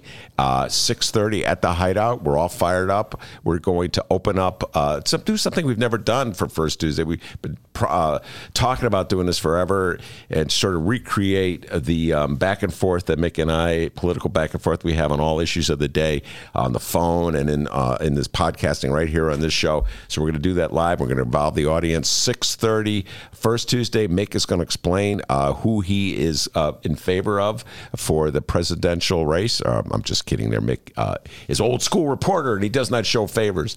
Uh, but we'll be talking about all the debates. yeah, yeah, you always that. I'm old school, Ben. Uh, and uh, so we'll be talking about local politics, national politics, state politics, getting the audience involved. So at uh, the Hideout, first Tuesdays tonight, I'll be heading over there uh, at 6.30. The show starts 6.30, 1354 West Wabansia. So I had to get that plug in there. I got one more thing for you because I actually did some homework for this show that we didn't get to, and so we'll do it next time. And I, I took it apart. It's not exactly like reading the Mueller report, but but I read. Oh my goodness! You've got Ben it is here. All right. brandishing. He's actually sort of threatening us with He's it. on page three. Okay. No, I've read the entire Mueller report here at the camera. Right. All right. All right. Well, God, I. I read the transition report for Lori Lightfoot. Oh yes. Not the whole thing, the environmental part of the transition report. Have you read it? I have not. Yeah. Um, don't bother. All right. Okay. You know what? That's good to that'll know. Be, that'll be the next time. uh, Recycling is mentioned exactly once, and it's to say we think people should have recycling in their homes. Honest to God, it's that's it. That's the reference to it. You know, it's hard to uh, get people in the city of Chicago, in, in the official, you know, the leaders of the city of Chicago, to care about the environment, young Mike, uh, when they view the parks as a land bank? land bank. You know what I'm saying? It's you're just. When they scoff at people who say, "Hey, we shouldn't have a rock concert in Montrose because it's going to scare off the birds," you know, it's just there's just an instinctive reaction in the city of Chicago. Andrew, you know this. It just to, to dismiss the concerns of environmentalists, to uh, marginalize the concerns of preservationists. I've been dealing with this for years and years, writing all these stories. I've seen it going on since I moved to Chicago in the '80s, and some things don't change. You're mocked, you're maligned, you're despaired. They make fun of you. Uh, They're still Even at home. Even- I've got a baseball bat. All right, I'm just telling you, I've got a bat here. All right. Uh, before we head out the door, uh, you got to talk about Nick Blase, a legend, a political Oh, got to. legend Yeah. uh, from Niles. the late uh, late lamented Nick Blase. He was uh, he was quite the individual. I, I as a young reporter, I was a reporter many eons ago, and he he was sort of my first beat, and so he was terrifying. He wouldn't he wouldn't there was no there was no hello or goodbye with Nick Blase. He would you would ask questions, and at the end he would go okay and hang up the phone. And it was always he he, he explained it to me later as oh I'm, I'm just a lawyer. I bill for my time. If I if and he would say it this way. Well, you know, if I start every conversation with oh how are you how you doing how are your kids how he goes it it, it takes my time. I can't afford that. I, I need a bill for my time. So he was, uh, but you know, he takes too much time to say hello. but he was he was such a character. I spent I mentioned this in, in writing that book. I spent 24 hours with him in his office. I went in with a recorder and I and I took and then I transcribed it. I said, look, I'll let you cross out. You don't want to be quoted saying something. And there was a lot of things he didn't want to be quoted saying. But he was a he was a really interesting guy, a really hard worker. I, I remember the the when we mentioned this 35th Ward Democratic Organization book that people would tell me, oh, just ask Nick Blase about his ad book. And in in the corner of his office, he had a stack of them. You know, they were they were all of his ad books. It was an entire stack. And by the end, you know, it was huge. It was it was hundred pages worth of worth of display ads from people that uh, presumably were just intimidated into buying an ad. But he didn't, and he would say printed the book, and everyone's like, well, where's the book? Where's the book? He would print one. You know, he just he'd take the money, he'd print one book by the end. I've got a copy of the 07 book. It's enormous. I've never seen another copy anywhere else, and I mean, it isn't designed very well, so that's probably for the best. But he he was such a he was such a character. I remember when I finished the book, I had gotten a publisher. He he had sort of served his 10 months in prison. Yeah, it's hard. All right. Yeah. You just trotted that one out. He went to prison for what? He went to prison for essentially he he had, he had steered he had used the power of the municipality. He he had divided up the the municipality in such to such an extent that no one at the department level talked to anyone else. Mm-hmm. So that he would pick up the phone and call department heads, and so they were all used to nobody knew what he was doing with the village, and so he he would be strong arming a business to buy insurance policy that he'd then get a referral fee or a kickback on, and that that building department inspector that went out that would do it, and then he'd call the cops and say, "Hey, you got to go ticket those those cars they've got parked there." And so he'd bring every single department in against a business to, to sort of pressure them, and, and they this was the stuff the feds trotted out, and none of them knew that they were all working in concert because none of them talked to one another. Mm-hmm. He he had taken such control of the various you know arms and branches of that of that municipality. But so ultimately he pleads guilty. He went he went to prison. He told me in fact he paid his lawyers a flat fee. That was his that was his way of handling it. He says I could have billed, paid him by the hour or I could pay him a flat fee. So I paid him a flat fee. And then you know I says I just strung it out for a while. and he was he was really assertive about it, very confident. And at the end I said, "Look, I have a publisher. He's out of he's out of prison now. He's served his 10 months in in Minnesota." And he and I said, "I've got a publisher. Do you want to read the book before I before I send it off?" And he goes, "Uh, just bring me the last page. I just want the last page." So I bring in the last page. He, he sits there. He's these enormous glasses in his office. His office, which is still there, by the way, it's just been walled off in the, the private office. And it's uh, he puts on his glasses and he reads it and he kind of slides it back across the table at me and he says, "Looks okay." And I said, "Really? That's that's it? You don't want to? No thoughts or anything?" And he says, "Well," he says, "Just ask this." He says, "If I, if if you mention me going to prison, just make sure you're clear. It was ten months." And he takes his glasses off and leans forward over the table and says, "That was less than Martha Stewart." the bar is low.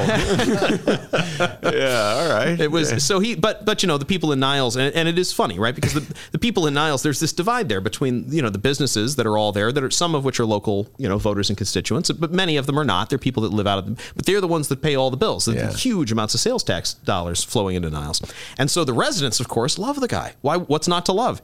Cheap taxes, great services, you know, fitness centers and senior, all this great programming, and none of them pay for it. And and of course they didn't object even to this, you know, potential alleged, you know, found guilty of of kickback schemes because none of them were none of them were his voters, none of them were his constituents. And none of them were shaken down. I uh, it, it reminds me. There's a lot of people I know who still uh, have really nice things to say about George Ryan, the former governor who uh, of Illinois, who did time for uh, shaking down uh, various businesses, taking bribes, etc.